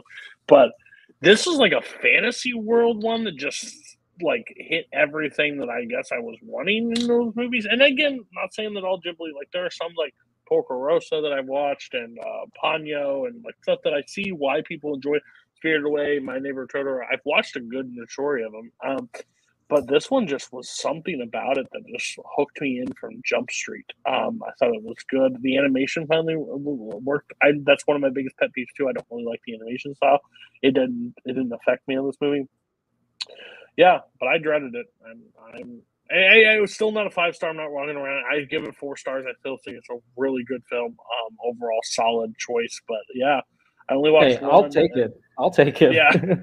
only watched one, and I was surprised by it. So um, again, some hits. I I will say I like this better than Spirited Away. I will say that, but um, which I know is crazy for some people, but it just worked really well. Princess Mononoke. I recommend it for anybody. Um, Actually, on rewatch, I also kind of might agree also with this being a little bit better than Spirited Away. Yeah. go. Um, okay, everybody else. I haven't seen it. Uh, I really enjoy the movie. I'm I'm in shock that of all the ones, this is the one that Cody enjoys. Like I, I, I can't explain it, but um, Maybe I was in a good I really mood, enj- you know. yeah, I guess that's what it is. I really enjoy it. Um, I, I think it's hard not to just be swept away by just like the imagination that Miyazaki has, and again, the world that he designs. Um, my favorite Ghibli films are tend to be the ones that are not quite as dense and fantasy heavy as this one. Um, so like Kiki's Delivery Service or uh, Whisper of the Heart. Um, you know, those are the ones which like you know are just the more simple stories for me because I do love the animation style as well. But um, like I said, it's it's hard not to admire this movie and um, just the imagination that's on display. So I really like it.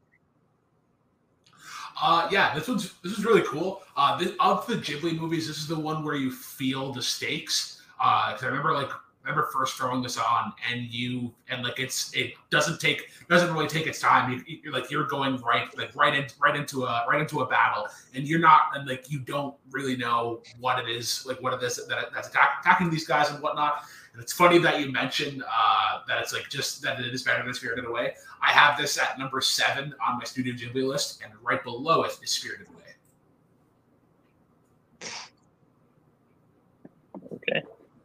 Scott, what's your three?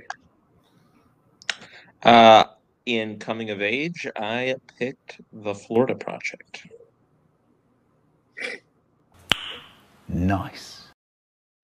Yeah, I mean, I think this is one of the best movies, like a hundred years from now, to tell someone like what it was like living in this time. Uh, the way it portrays this community of people and who have been sort of just made into outsiders by their economic um, situation. Um, it just totally opens up this world that uh, you know people we would never have known existed really if not for this movie. And Sean Baker is just like so uh, genius at doing that in all of his movies. Um, and, but it opens it up like it, it lets us experience the world and it just really humanizes everyone in it as more than just um, y- you know what the stereotype might be about these people who are living in a motel on the edge of uh, you know Disney World in Florida. Um, it you know all the little individual um, interludes in their day, like it really is. It, it's kind of a hangout movie almost in a way. It's not very plot heavy. Um, it's just kind of letting us experience their lives as they are. Um, and in doing so, you know, I talked about like Inside Out and how part of life is just feeling all of these emotions. Like that's what you get in this movie. Like obviously there's some very sad moments in this movie, but we also get to see these people experiencing joy. You know, they go watch the fireworks, they go get ice cream. There's just like these little things which are able to brighten their day. Um, we see the full picture of their lives. It is not just don't you feel bad, right? It is not just poverty porn, um, which again is like you what Sean Baker, like a lot of his films, you could uh, he could easily slip into that um, mode, but he never does uh, because he just he's so intelligent about the way that he portrays these characters. Um, it's also just a tribute to like human kindness and how far that can go, and sp- specifically with Bobby, the Willem Dafoe character who runs the motel, like who you can tell he's just you know he's he starts losing his patience with these people. He's like at his wits end at times, but like he has just uh, a fundamental goodness about him, which never allows him to like take that final step and say, "Get out of here, you're gone." You know, I'm done trying to help you. He just can't help it. It's just he's you know part part of his nature to just help these people out. Um, and Sean Baker is also always great at like capturing these um, very naturalistic presences. Most of them who aren't really actors. So like Brooklyn Prince as the little girl and Bria Vinaite as her mom. Bria Vinaite who was just like an Instagram model that Sean Baker found for this movie. And then it, again, go read the stories about the people that he cast in Red Rocket. It's kind of remarkable. But they're both giving uh, such great performances. It really does feel like you're watching um, real life playing out on screen and the movie looks amazing uh so vibrant like the colors it it totally brings this world to life and it totally brings it through the eyes of of the child that is its protagonist um you know that's probably how a child would see this you know world full of consumerism and color and you, You know want to talk all- all about the this- production design next? I think it's really good too. yeah Shut up, bitch! no, stop! I did not say that. That's mean. No, uh, no. Uh, Florida Project. Uh, Sean Baker Great is movie. becoming one of the. Yes, Sean Baker is becoming these. Uh, but with Red Rocket and now this is just two movies that just really hit really hard for me both. Um, I think Willem Dafoe is insane in this movie. I, I love his performance. I love overall just how Sean just like captures just real hardship like really well. Like people going through some struggle, and he does a damn good job of it. Um, it broke me. It made me sad. I I almost clicked on it and watched it again. I didn't watch it for this because I, I just watched it recently, but I wanted to rewatch it. Like it's always on Netflix. As I always see it on Netflix, I'm like, I can go for the Florida Project right now. I can watch it. I'm kind of pissed off at myself that I waited so long to watch the Florida Project because I really just really enjoyed this movie. I think it would go up on a rewatch. Um, yeah, great choice, absolutely great choice. And coming of age probably would have been like one of my choices for coming of age. I think it's absolutely insane. Good choice overall. Everybody, quick on Florida Project. I really enjoy it. Another three-hour show. Sorry, go ahead. Go, Go ahead. ahead. I really enjoy it. Foe is my personal winner of the nominees that year. I think he is really, really great. I par- I personally think I like Red Rocket more. Um, having seen them each once now, I would probably be more interested in rewatching Red Rocket, but I think it's still a good movie. Uh, this is top eight twenty four, top five eight twenty four for me. This movie breaks me because of how real it feels and how emotional the whole situation is, but it feels so natural at the same time. And yeah, it's a really hard movie to watch at times, but it's so involving for me. And yeah, I, I respect the choice a lot. I love it. Oh, um, yeah, sorry. I haven't haven't seen it, but I hope they do a similar movie to this in Canada called The Newfoundland Project. Kick 'em. I don't think you need to know. Like I don't. But do I know was the one who got the shut up. Yeah. Shut up. You did shut up, bitch, on Scott. That was too much. I was just Shut up, bitch. um also what I was saying about Red Rocket, it's not as hard of a subject matter to like digest than the Florida Project. Like the Florida Project's got some like hardship. with That's kids and stuff. absolutely what you meant when you said that, right? Sure. oh, sorry. Um, okay. Uh, Brooklyn, what's your three? Uh, so my number three is also a coming of age movie, and it also has Willem Dafoe. Uh, and is Spider Man. That's textbook pandering. Uh, uh, so yeah, Hey, Todd? What the fuck? this is yeah this this is a co- coming of age coming of age movie when, when great power like with with great power comes great responsibility uh and just how how he handles that moment and and this it kind of goes off into a tangent of why I think P- Tobey Maguire is a better Spider-Man, not necessarily a better Peter Parker. I think Tom Holland will always be the better Peter Parker, but with Tom Holland as Spider-Man, it kind of turns into like whenever he's talking during those action scenes, it turns into wow, I'm just amazed by everything, almost like Robin. Um, but with to- with with Tobey's, um, you get like whenever he's whenever he's talking talking with Uncle Ben and then he dies or whatever, that fuels that kind of fuels how he responds to villains. And I feel like how he responds how he responds to them and like how he kind of has those quick little quips, it's to induce them to uh to to like to attack. And I think that's what makes Spider-Man such a great character, whether it be in whether it be in the comics and the movies. Um you see him you see him kind of get taught like see him kind of get like tossed tossed around and whatnot on the on the bus. Uh, there's obviously some like like you like you can argue that there are some mis miscasts in here. Uh, James Franco is obviously I think I think the biggest one um, as uh, as Harry as Harry Osborn. Um, but I I just think it's I think it's really cool and like it handles how like uh, if you were if you're gonna have all this power like what you what you do with it and how it affects how it affects your relationships in your life uh, with like with Mary J. Um, and oh, also, uh, this is the greatest. This is this is the greatest Aunt May, and I, and it's the most important Aunt May because all the horror elements work because of her. Um, yeah, this is yeah, it's yeah. I can't. There's nothing really more I can say. There's a lot of Spider-Man takes you can have, but the Aunt May is decided. It's no, no question. She is by far the best Aunt May. Like, those her speeches are the ones that trigger. Franklin, you just always keep us all on our toes in the show when you show up. We're like, uh, coming in. I don't think you're wrong. I mean, he's in high school. He's coming to me. Like that makes sense where we're at. Just, I think, and you're on the show with two people that are a defender of the original Spider-Man movie, so you're in a safe space with me and Scott. Um, I don't know where. I think Joseph's probably tired of watching this, movie by now, uh, just because he had a deep cut a couple times. But overall, I love this movie. Uh, the reason why I, I've said this before after No Way Home, um, it's not fair to other films. I can understand somebody giving it low stars. I can understand five stars all around. Me, it will always be ranked because it completed my childhood. My childhood was able to be closed, um, which I finally got the.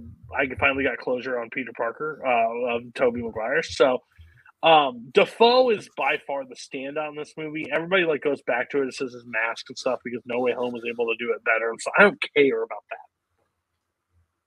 When I was reading the comics and when I was watching the animated series and to see the Green Goblin on screen, I would have never been able to picture him coming to life. And Dafoe's been able to do that. And I don't think he even gets enough credit for what he was able to do because, like, how Ledger's Joker was able to um like that's Batman, no question about it. Good luck trying to replace that role as what it is. Dafoe's like that for me because like even when No Way Home when he does the laugh and everybody turns, like that's something that you just don't see ever. The only way you can almost maybe top it is if you cast Defoe as the Joker in like a later install because the dude's Boom. insane as a character actor. Uh, it's campy, it's weird, it's goofy, it's fun. Is Tobey and Kir- Kristen Kristen Dunst not great in it? Yes, but I love them for what they are. They're awkward, like teenage kids that just don't know what to say or do in their cell. And I will always say, you know what, I I built this. You know how much I sacrificed. It's always one of my favorite lines in anything. And then, like when we get back to form, I'm a bit of a scientist. He has so many cheesy lines, but I love every minute of it. Spider-Man One and Spider-Man Two are like special movies that will never be best. touched. So, um, everybody else, um, Where's Michael? son of Caine? a bitch, did you show up for one time and that's what you dropped? Everybody else, quick on Spider-Man. Um, I've I've come around a lot on this movie. Um, I I enjoy it. We It's don't want cheesy, campy, fun. I still think Dunst is awful. I think Tobey's not super great in this, but he's fine. Um, I I have to laugh that Brooklyn was like, "Oh man, Tom Holland's just amazed by everything," as if a 16 year old kid fighting Captain America and his first time out in Spider Man is like nothing. When Tobey Maguire's biggest problem is fighting a billionaire in a It's green not suit. what makes the character Um, great, though. If I wanted that, though, I'd watch Robin or I'd watch something about Robin. Brooklyn, you're high on the show again. Please stop. Uh, look, the, the, this Spider-Man movie is good. I think Spider-Man Two is better. Um, and I think Spider-Man Two gives you a better look at Spider-Man. It, I think Spider-Man Two beats this movie in every aspect, and you could have picked it and had it made sense. Um, not not necessarily for coming age, but for a time capsule. Anyway, Uh, yeah, if I were to do my top 100 again, this is the first number one movie I would put in there that I didn't have in there the first time. It was a mistake. Uh, I did have the second one in there. Um, it's the best. I mean, that both of them are the best. But um, yeah, it's a superhero comic book movie that has actual vision, in you know, imaginativeness. Um, I, I guess there are a few recent comic book movies that have vision, but not the type of vision that I'm talking about. But uh, but uh, but yeah um and the sincerity and earnestness of it i really love and just like some great moments of movie magic in it so i love spider-man I don't know, man. No Way Home has a lot of vision. That's all I'm saying. Anyway, I just love old I like Scott. Like he's my he's my favorite person. Like old Scott, the like damn teenagers liking them mediocre comic book movies. But give me licorice pizza. Um, go ahead.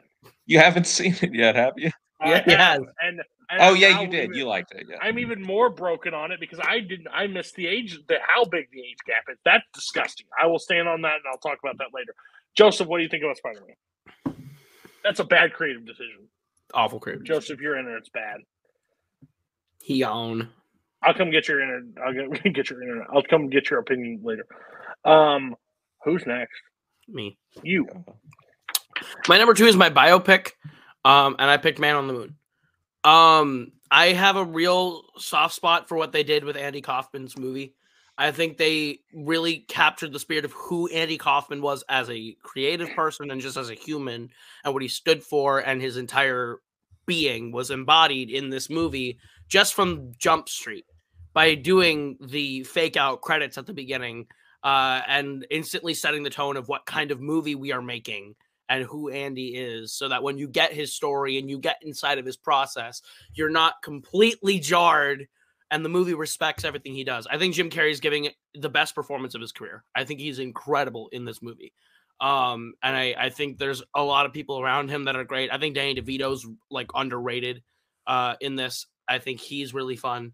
Um, and obviously you have all the supporting people around him. You have the cast of Taxi making cameos again with Christopher Lloyd getting like two or three really good bits. Um, and you know, Paul Giamatti. Uh, but this movie's uh fantastic. uh, throughout. I love it, and it's one of those that uh, people sort of brought back up because of the documentary, because the documentary is also batshit and really fun to watch. But I think Man on the Moon is one that I would really love in hundred years to be viewed as as a classic, as one that people are are discovering again and watching again, because I think it is a really special biopic um, about a really special person uh, that we we lost too soon. So yeah. Roast me, Cody. I don't like this movie. There it is. I don't like this movie, and I think the hardest thing about biopics is if you don't like the per, like if you don't care and gravitate towards the person that they're portraying in the entire thing. I understand like what he stood for and stuff, and I get all that, and like I stand like there's nothing wrong with that. I just never gravitated towards it. I never was hooked. I didn't care overall. Um, hope I wish Jerry the Lawler would have beat the. Uh, I guess he did beat the shit. out He him, does. He literally breaks his neck. he breaks his neck, but overall he should hurt him some more. I don't know. I wasn't a fan. I you're saying it's the greatest Jim Carrey performance? I, yes, he, he's gone. May- It's not Jim Carrey. Yeah, maybe like overall, like sure, but like not one that I gravitate to, towards. I just could not like. Uh, and maybe it's just him as a part. Like his voice is really just like a thing that just annoyed me, and I understand why, Right, and that's well. who he is. So like, Also, great REM song that they wrote for this, The Great Beyond. Fantastic song. Sorry, we're going to beat you to it. sure, but yeah, not a fan. Uh, haven't seen it. Haven't seen it. Um, I think I, haven't actually seen it. you might like it, Scott. Um, I haven't seen it, but I have seen Jim and I have seen Jim and Andy, uh, and I that's kind of hurting me, want hurting me to go back on it because my personal opinion, I think there's a line when it comes to method method acting, and I think unless you get like all of the critical critical acclaim, like I don't think he won an Oscar for Best Actor. Like, He won a Golden did he- Globe. He didn't get nominated for the Oscar. he won a yeah okay he won a Golden Globe. I just I think the stuff I think the stuff some of the stuff they did behind the scenes just makes him a huge fucking prick. Um, and I like I adored I adored him as a as a Canadian as a Canadian comedian and coming off of like Ace Ventura like Evan like Evan or not Evan Almighty Bruce Almighty um, the Grinch I guess but uh but yeah I actually, I, saw the, I will say I saw the documentary first and made me want to watch the movie. So. Grinch, fine wine, uh not no it's no 60s TV special Uh, better. uh, uh no uh in, inferior Mm. self pity. Am I eating because I'm bored? Um, Scott, is it yours? I, Joseph's gone, so I'm broken. Yes. Since Oh, let Joseph's me read gone, what yeah. let me read what Joseph's was. Just to, Oh, he's back. Oh, fourth place, Joseph. Hollis That is is back. crazy. You great Sorry. timing. What's your two? Oh, great. Uh, my two is action adventure, and this categorizes as action adventure The Incredibles. hand drawn action. Counts. Yes, it counts. I'm with you. Uh, Go ahead. this is one. This is one of those movies that I could literally watch anytime and any day and enjoy it to the fullest. Literally anybody can enjoy this movie. I love all the characters. I think the fam the Bahar that I think the Parr family is very endearing. It has so many great characters from Bob Parr and Elastigirl. Frozone was always my favorite one as a kid because of the ice powers that he has, but I also love how quotable his lines are with Mrs. with his wife with you tell me where my suit is, woman. We are talking about the greater good. And uh greater good. Oh yeah, yeah, yeah. uh I think Jack Jack is hilarious. I think Syndrome is a great villain from uh, a great villain for Pixar before his character became a cliche. Uh I think that the music by Michael Giacchino is phenomenal for the homage to old style James Bond, and I love the jazzy style mix with it. The action is stupendous. Every scene with an Omnidroid is so much fun. It's a movie that I've always enjoyed as a kid and I still enjoy as an adult. And it's kind of sad to me that I've met and seen more and more people say that they don't like this movie. I remember at some point on Rotten Tomatoes that the audience score for the movie was at one point at 67%, which is crazy to me it's in my top two Pixar films of all time with Inside Out, and it's also my favorite superhero movie. Yeah, this movie is one of those wild ass. Um, Incredibles is great. I don't have it as high as I used to. If you were told me in sixth grade this movie hung like this was one that hung the moon, uh, overall, I'm gonna be honest with you. It's kind of crazy, and I hate to do it. like the second one let me down to such a high degree at this point. Like, I it hurt because it leaves off where I want the story to continue, and I wish the story just would have just ended where it was. I still think there's a lot of great comedic moments. I think the story, I think it's probably the best Fantastic Four we're going to get. Uh, no hopefully Feige contest. does real, hopefully Feige does really well, but I don't know if he'll be able to top this. Um, but overall, The Incredibles, I understand where it, it works. Um, I just love all the like the mystery of the, this one, like the hunting down of the supers. It was kind of dark for the time, especially in comic book, uh, as like a kids movie, especially from Pixar. Like we had, oh, we want to sell toys, but like, no, you want to kill the superheroes? That's crazy, you know. So that was nuts. Um, overall, good choice. Um, everybody else, quickly on uh, The Incredibles. I've talked about this ad nauseum. Brilliant film. One of Pixar's best. Love it. Go ahead, Brooklyn. Okay, no. Um, I'll, uh, this is one of my favorite. This is one of my favorite Pixar films. I, I always go between this one, Inside Out, and Toy Story Two as my favorites. It's just never been one of my favorites. I don't really know why, but like when it came out as a kid, I remember like, you know, I went with my family to see Toy Story 2, to see Monsters Inc., to see Finding Nemo. We were like obsessed with all those. And then Incredibles came out and we walked out and we were like, was good. And that's kind of just how my opinion has been over the years. Grumpy Scott. Um, it's no Finding Nemo. Um, uh, I will say I love Finding Nemo, especially Finding, as, I- as, Finding I, as I get old, top three Pixar for me. as I get older. Finding Nemo just solidifies. It, it getting high in like overall animated list. It's kind of crazy. Um, all right, Scott, what's your two? Okay, in biopic, I chose The Social Network. What another movie that's close to retirement? Uh, it's there for Yeah, I figured that that would might be said, but yeah, it, the weird thing about this movie, and I've said this before, I think, is that um, you know, it's a lot of it is not actually a true story. Like a lot of it does not follow the facts of what actually happened. A lot of it is not a true story. However, I think Aaron Sorkin and David Fincher weirdly told a very true story, despite te- not telling a story that is like uh, as faithful to the facts of what actually happened and how Facebook was created. I mean, like this is a movie about like this toxic dude who gets pissed about a breakup, so he basically ends up creating the entire way that we communicate with each other. Like that, n- none of us would be here doing this right now if it was not for Mark Zuckerberg.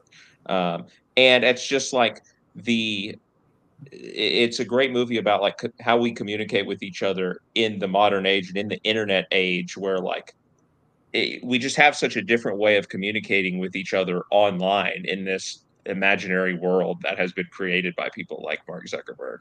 Um, oftentimes, a much more negative way of communicating with people um, because you can hide behind the veil of anonymity to some respect that online um, allows for. But then it doesn't always translate into your real personal interactions and communications with um, you know people in real life. Again like the the irony of the movie is that this guy like invented the way that we communicate and yet he doesn't really know how to communicate with anyone in his life that we see in the movie. Like he, he doesn't know he, we start off with him his girlfriend dumping him because he's being an a-hole. Um, he loses his best friend over the course of this story um, he really just loses anyone who might actually care about him because he doesn't see that side of it. He only sees the business side of it.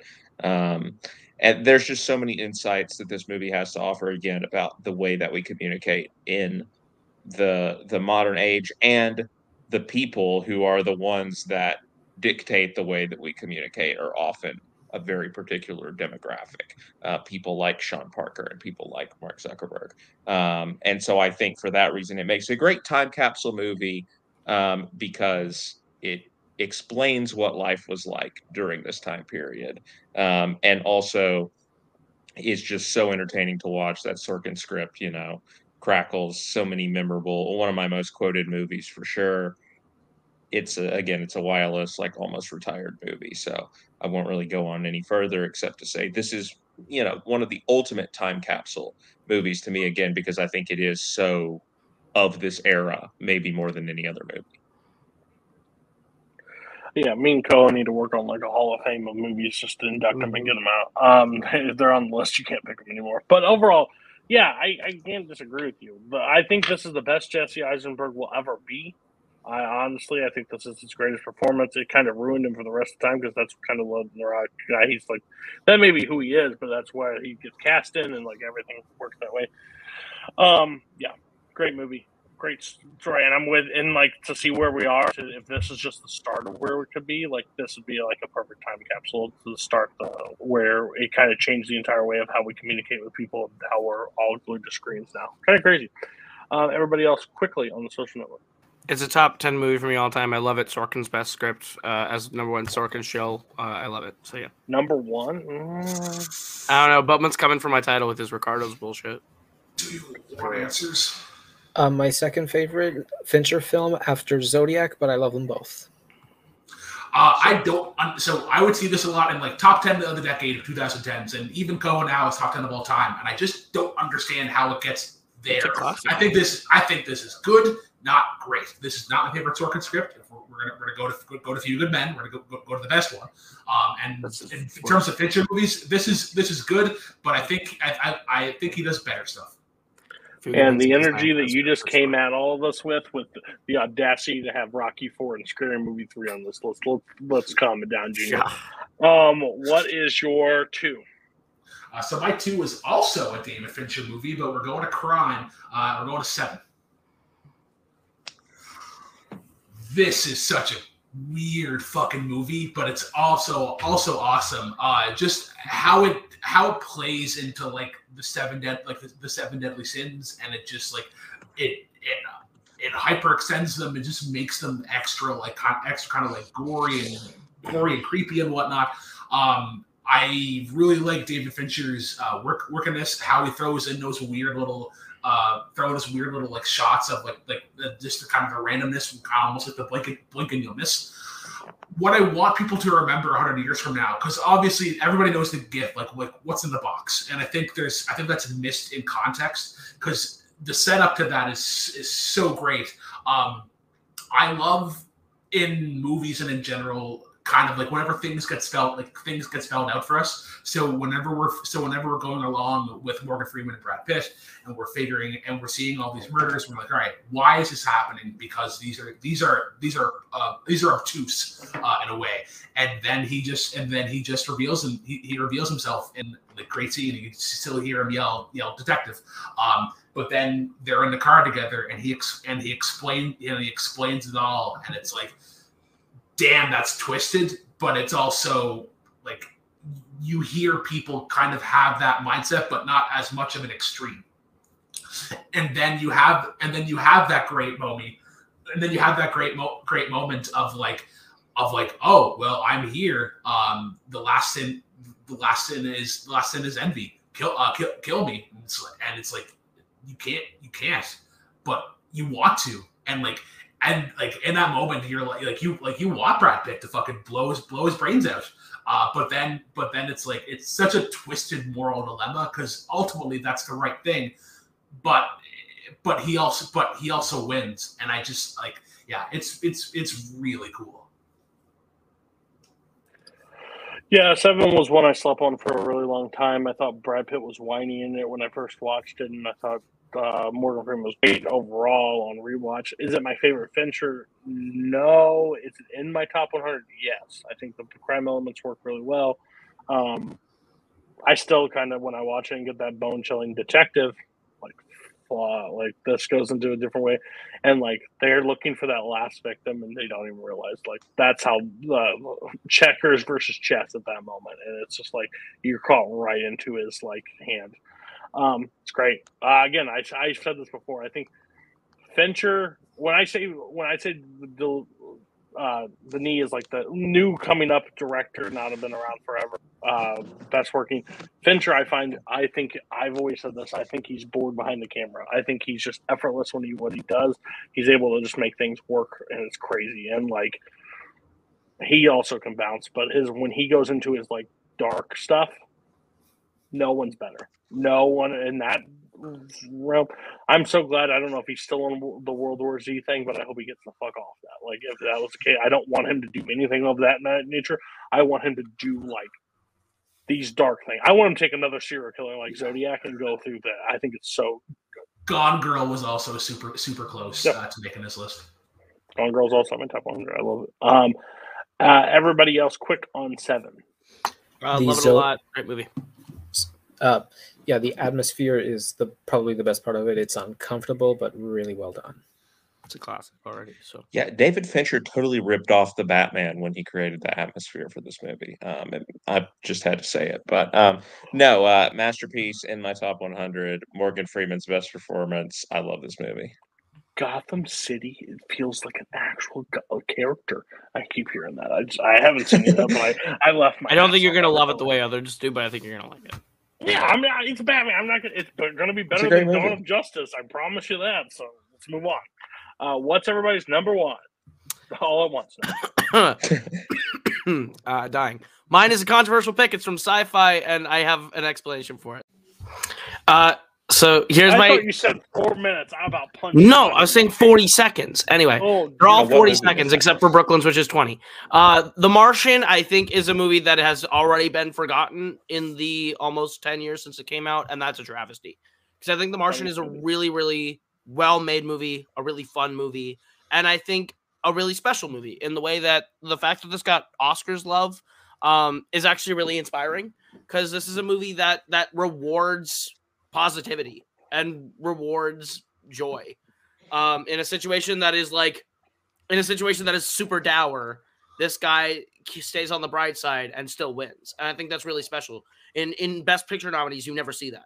Um i think that the martian is is really clever in the usage of how realistic its sci-fi is. Like actually how the world of it uses real science to make this really compelling problem that they have to solve and a bunch of great actors with great performances. I picked that one because i think donald glover is great and he's in this movie for like four minutes. But that scene i think is maybe my favorite scene in the movie because donald glover comes in provides so much levity but also provides this real situation to a bunch of people who have been struggling for an hour and a half to try and solve this guy save this guy already. Um, and i think all of them are great. I think matt damon obviously deserves his nomination. He is the standout. He's incredible. Chastain should have been nominated too. I think she's incredible as this as the cynical half to this but really really desperate. And i think that whole crew being a family that you get to connect with i think there's so much about the martian that we can marvel at and really admire um that's really special just in in the genre that it lives in in sci-fi. Most sci-fi movies you'll see are cold or uh big spectacle things or like ad astra and dune and that's the movies we're getting right now where it's like pretty to look at and hard to connect to and this is just very human. This is just a very human movie about a guy who is stuck on Mars. I think I love that so much. Um, I love this movie, so I, I would really love this to be a classic in hundred years. The shit potatoes, though. Am I right? Give the shit and make his own potatoes. Gross. Um, I, I mean, if you're putting something from 2015 into a time capsule, they got an Oscar nomination and also Oscar win that movie, I would put there. But overall, um, I think this one got so much hate is for what the Golden. Globes did. I think that's the whole reason why it ended up getting because it was it won what best. It didn't win anything. musical? It didn't Oh, win an didn't? Oscar. No, but it was Golden just the fact gave- that it was Oh, it won the. Golden Globe for for for like best comedy. comedy musical. Yeah. That's insanity. Like that's the weird thing. Is it funny at moments? Sure, but is it slapstick? Not even close. So I think that's what did it. It did a bad rap of it. I think overall I had fun. Matt Damon is in my top five actors of all time. I I I'm a, such a Matt Damon like chill on movies. Like I think he just makes Cody type movies. Martian worked for me. Had a lot of fun. I had a great time in 2015. I watched this and Sicario in the same day. Great double feature. Had a blast with both. So Should have ended with Martian, but I started with Martian, so a little dour to end with Sicario. But overall, great choice overall. Um, everybody else on The Martian, quick. At best, third best Ridley Scott sci-fi film, but I still enjoy it. Uh, I enjoy it too. It's a lot of fun. Um, at the same time, I haven't watched it um, since it came out, and you know, sci-fi again is just one of those like loaded genres for me when it comes to movies like that. I, for this topic in particular, there are just like several sci-fi movies that immediately spring to mind, and this wasn't one of them. So, um, good choice though. I, again, I do like the high-spirited nature of it. Okay. Ugh, Uh, I just realized what cl- clips in order. but It's fine. We're good. what? You'll see what I mean in a minute with what clip we went to to what we're about to go to. Uh, okay. Um, uh, Joseph, what's your one? War films, Paths of Glory. There is not a single film that I've seen that I feel better encapsulates the inherent tragedy of war and failure of humanity than Stanley Kubrick's Paths of Glory. If you haven't heard of this movie, which I've heard too many times since I've joined this community, uh, Kirk Douglas plays a French colonel who is ordered to take over a strategically difficult enemy position. And when this suicidal mission fails, the power hungry general wants to have the soldiers executed after they needed to retreat to save themselves from the battle. This general, Paul Mireau, is one of my most hated, despicable characters in any movie because of the injustices that he's able to care pain for and carry out, and he's practically allowed to by French law. This is a heavy critical commentary on the French law and how they handled the soldiers in World War One. And I like some of the other popular war films like Saving Private Ryan in 1917. And I apologize in advance for people who love them, but Saving Private Ryan feels more like war propaganda to me compared to this movie. And 1917 feels a little gimmicky compared to it. This movie is so hauntingly bleak by showing how the soldiers' morale is broken down because of the war, how some men had to die either on the battlefield or be killed by their own superiors if they didn't satisfy their ridiculous demands. It is depressing but realistic. The mm-hmm. one battle scene where they show them trying to charge this place is terrible. And terrible in the sense that lives were wasted and there's so much despair and darkness in this movie because that's how war was. But then, when you least expect it, Kubrick presents an ending that shows just a slimmer of hope for humanity's future that is such a cathartic contrast to the rest of the movie that it just gets me so so hard whenever I see this or whenever I think about it. It's one of my favorite endings of all time. Uh, I cannot recommend this movie enough. And for such an emotional movie, it's also under 90 minutes. So, yeah, it's a really efficient movie. It's my number one capsule movie. Um, yeah, I watched this movie. Um, he doesn't sound French though. That's kind of weird. No, um, overall, uh, uh, I I think this movie's incredible. I'm not a Kubrick's hit or miss for me. He always has been. Like there's some that I absolutely love. Like, um, Eyes Wide Shut. Enjoy. Weird. I don't understand it. Oh, yeah. Not don't understand it, but I actually enjoyed the hell out of that movie. Um, Clockwork Orange pile of garbage. Um, so like it's hit or miss for me. Paths of Glory, um, really great, and that performance just. I've always said this back. Like I said this previously. Kirk Douglas, crazy look back. Like when that you think of a person, should have been like, just didn't get didn't win, but it was a massive thing. It's crazy. Um, everybody else on uh, Paths of Glory, quick.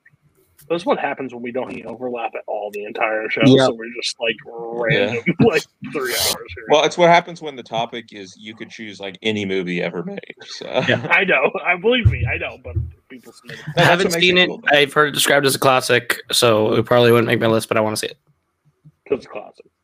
because You, it's already. you, you can literally get this movie done in like forty-five minutes if you watch it. This is on, true. Uh, You got it. I just looked it up and it's available on Amazon Prime in Canada. So uh, yeah, Yeah, I really want to see it. Um, Kubrick is one of those that's like usually like admire more than love for me, but I do think this is one I could I would love because I know there's like a court martial type aspect to it from what I understand. So I apologize in advance if I overhyped it a little bit because I felt a little No. overhyped by Chris Stuckman Impossible. with Mad Max Fury If it's Road. really great, if it's really great, it can't be overhyped. Mad Max is garbage. Um. Okay. Um. Uh. Scott, what's your one? Uh, in my opinion, the greatest movie ever made, Schindler's List. God, Coho, why are you doing this to me before I have to talk about it? Um, oh man, yeah, like I said, in my opinion, object from looking at it as, as objectively as possible, I do think this is the greatest movie that I've ever seen. Um, I I think it, it, you know, for that alone, it belongs in the time capsule it also belongs in the time capsule because this movie is about an event that people still think did not happen. Um, so, uh, ab- above all, this movie needs to be put in the time capsule so people know yes, this actually happened. Yes, it is probably the worst event in human history, but really awful things have happened in human history. Um, and we need to acknowledge that. Um, and you know Spielberg's it's completely unflinching like it's eh, unbelievable how um Spielberg the the master of like you know modern pop cinema just does not hold back at all in his depiction of the Holocaust um and how brutal um the treatment of Jews were how brutal this guy Amon Goeth played by Ralph Fiennes um was just you know sitting up in his house just sniping Jews um it, it's horrifying to watch at times.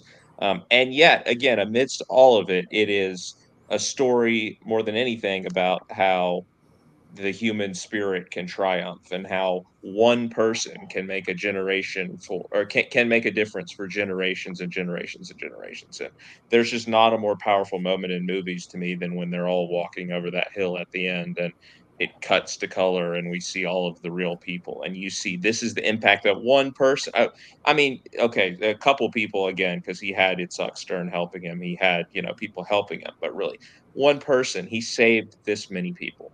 Um and yeah you know you see that scene there that Coho played and he's still wondering if he he could have saved more. Um just watching Schindler's transition over the course of the movie his character arc is one of um the most uh, moving character arcs I've ever seen. Um, Liam Neeson gives an incredible performance. Um, and it just manages again. Spielberg is such a master, and he manages to find amidst all of this hope, among, uh, among, amidst the biggest tragedy in human history. He he gives he leaves us with hope about how we can make a difference um, in the lives of so many people, and um, it's it's you know extraordinarily powerful. No words I say could do it justice. Uh, so two things that I will take a clear stance on, um, and I don't care how the people perceive me. Um, the Earth is round, and the Holocaust happened. Uh, those are two stances that I, I feel like are common sense. If you argue them, I can't help smooth brains. I just can't do it. I'm sorry. I just don't believe it.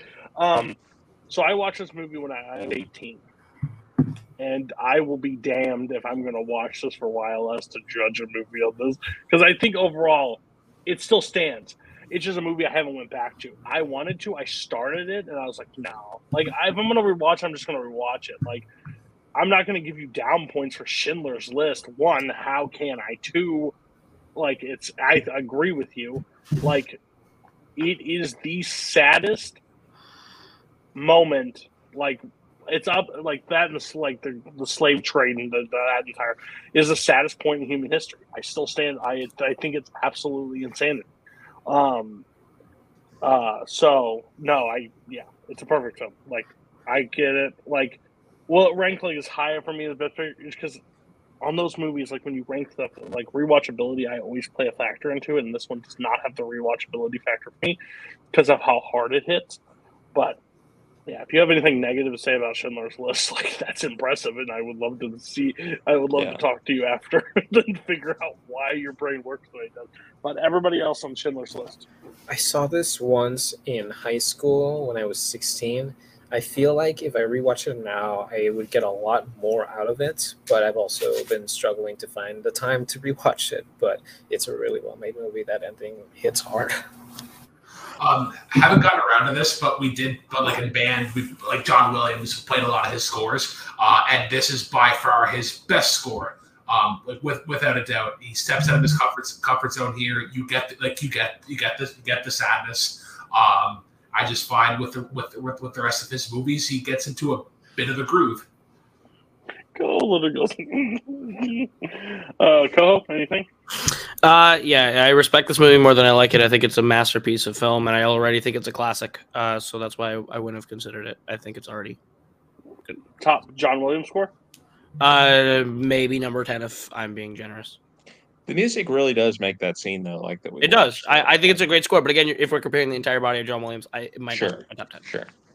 Your top ten. That's crazy. Uh, but fair. Um, okay, Brooklyn, what you want? All right. Uh, so my last one is sci-fi. Um, and when you think about dystopian futures uh, and a lot of the a lot of the things that we love about sci-fi, I'm a big believer in that. You got to go back to you got to go back to appreciate where it- where it all kind of started, uh, and that's 1927's Metropolis. this is what you get when you change the list. I changed my list on fucking Saturday. I said, I said, I, I, I own the mistake. Calm down, Jude. No, it's not on. No, no, that's not on you. That's on. That's on Coho for just like you take it like just What just happened?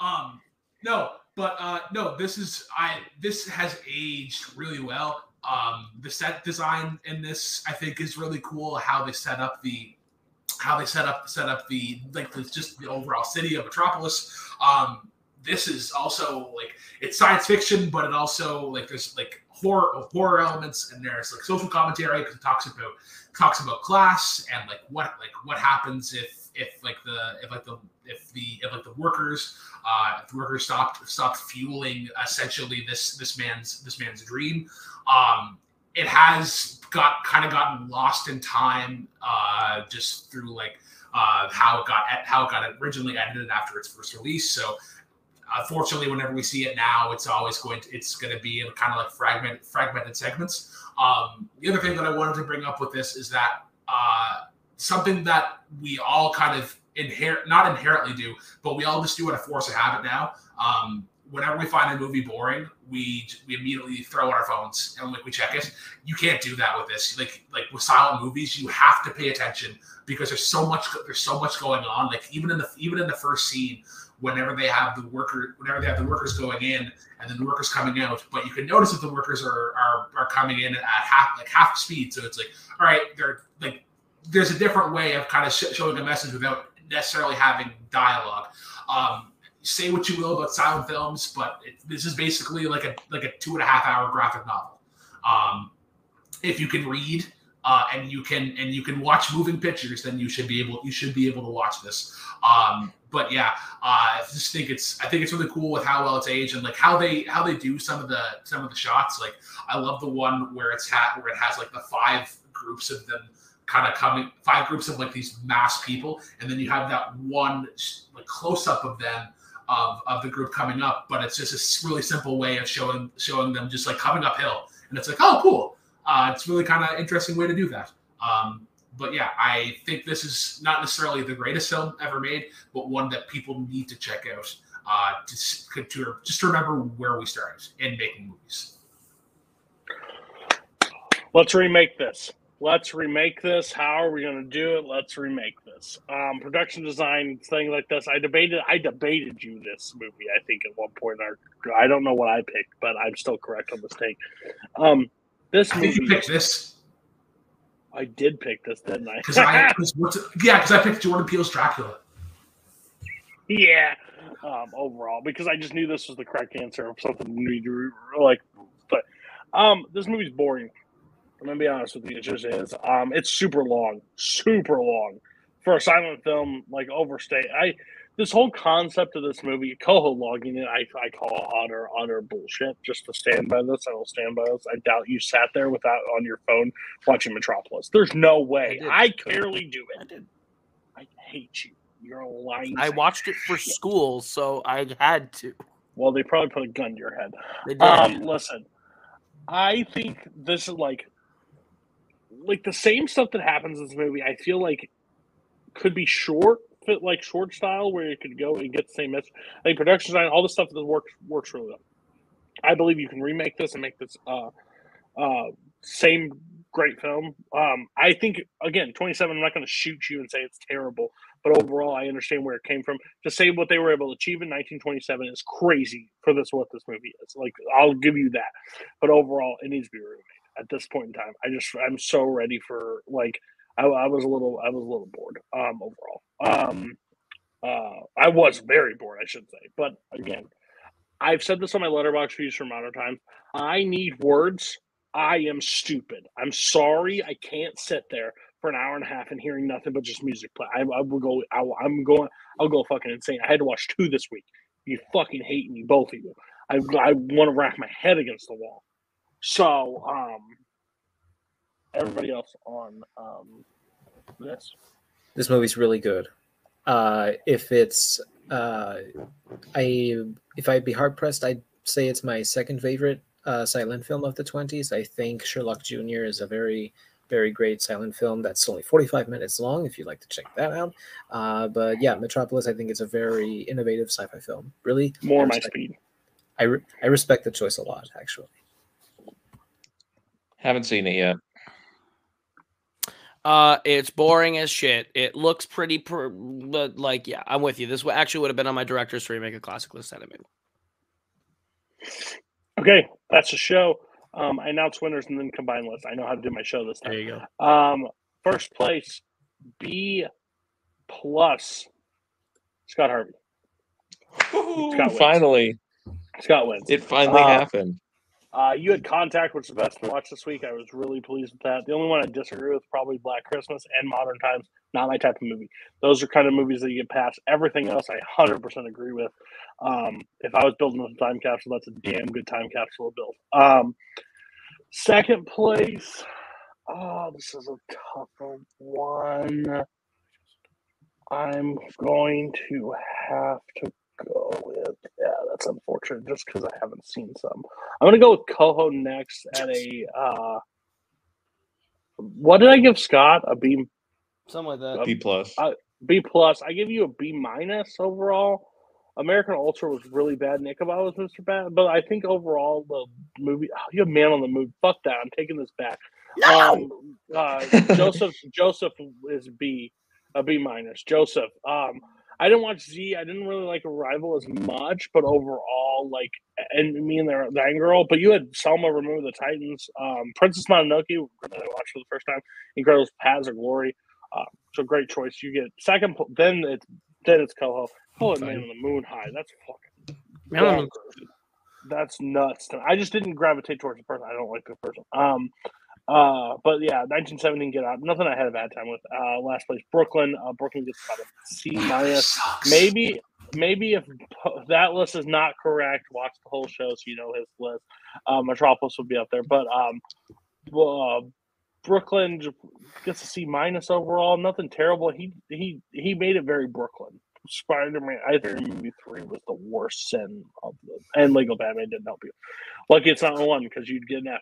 Um, combined list. I picked one from each of your guys' list and what I chose, like based on it. So what I would, and I put in this ranking list for myself, I believe. And if you did that correctly, yes, I think these are so important. I, I think Schindler's List, Selma, Remember the Titans, Florida Project, Get Out, Heat, Little Miss Sunshine, Fellowship of the Ring, Contact, and Princess Mononoke. That's what I decided on all the ones. I pretty much picked one of from each genre and put it. My correct list, a little off the wall, but I put Raiders in there. I put Lion King, Selma, uh, Doubtfire for a comedy. I still find Robin Williams the funniest human being ever. Stand by Me, uh, Shawshank Redemption, uh, Halloween '78, Snowpiercer. I think that would be really cool to see in the future. Uh, Warrior, and then Select 17. I think that would be overall what I built. I built that pretty quickly. So uh, uh, closing the poll right now. Satisfying moving endings, but I'm going to make something right now. If any of the polls, if I get four lists from any of the polls, like send me a list. I need a list. I don't care what it is. I just need a show. If not, well, me and Cole will take the night off. The night off. We'll be glad to take a night off if you want to give it to us. Sure, but I want to do a show. I enjoy doing the show. I just need. I put a lot of work in every week to watch all these movies, so I need to be able to wa- have enough time to watch films. So honestly, if I don't get enough lists by tomorrow, we'll probably move 2000s Oscars up a week. That's what I'll end up doing, but I don't. I will announce this here. The panel has been selected. it will be Caleb Poe, Caleb Bowman. So they're basically going to have the same list. Um, Andrew Barr, the greatest rivalry in trivia right now. Andrew James Barr versus Caleb Boatman, 10 weeks, YLS, every week yelling at each other. Can't wait.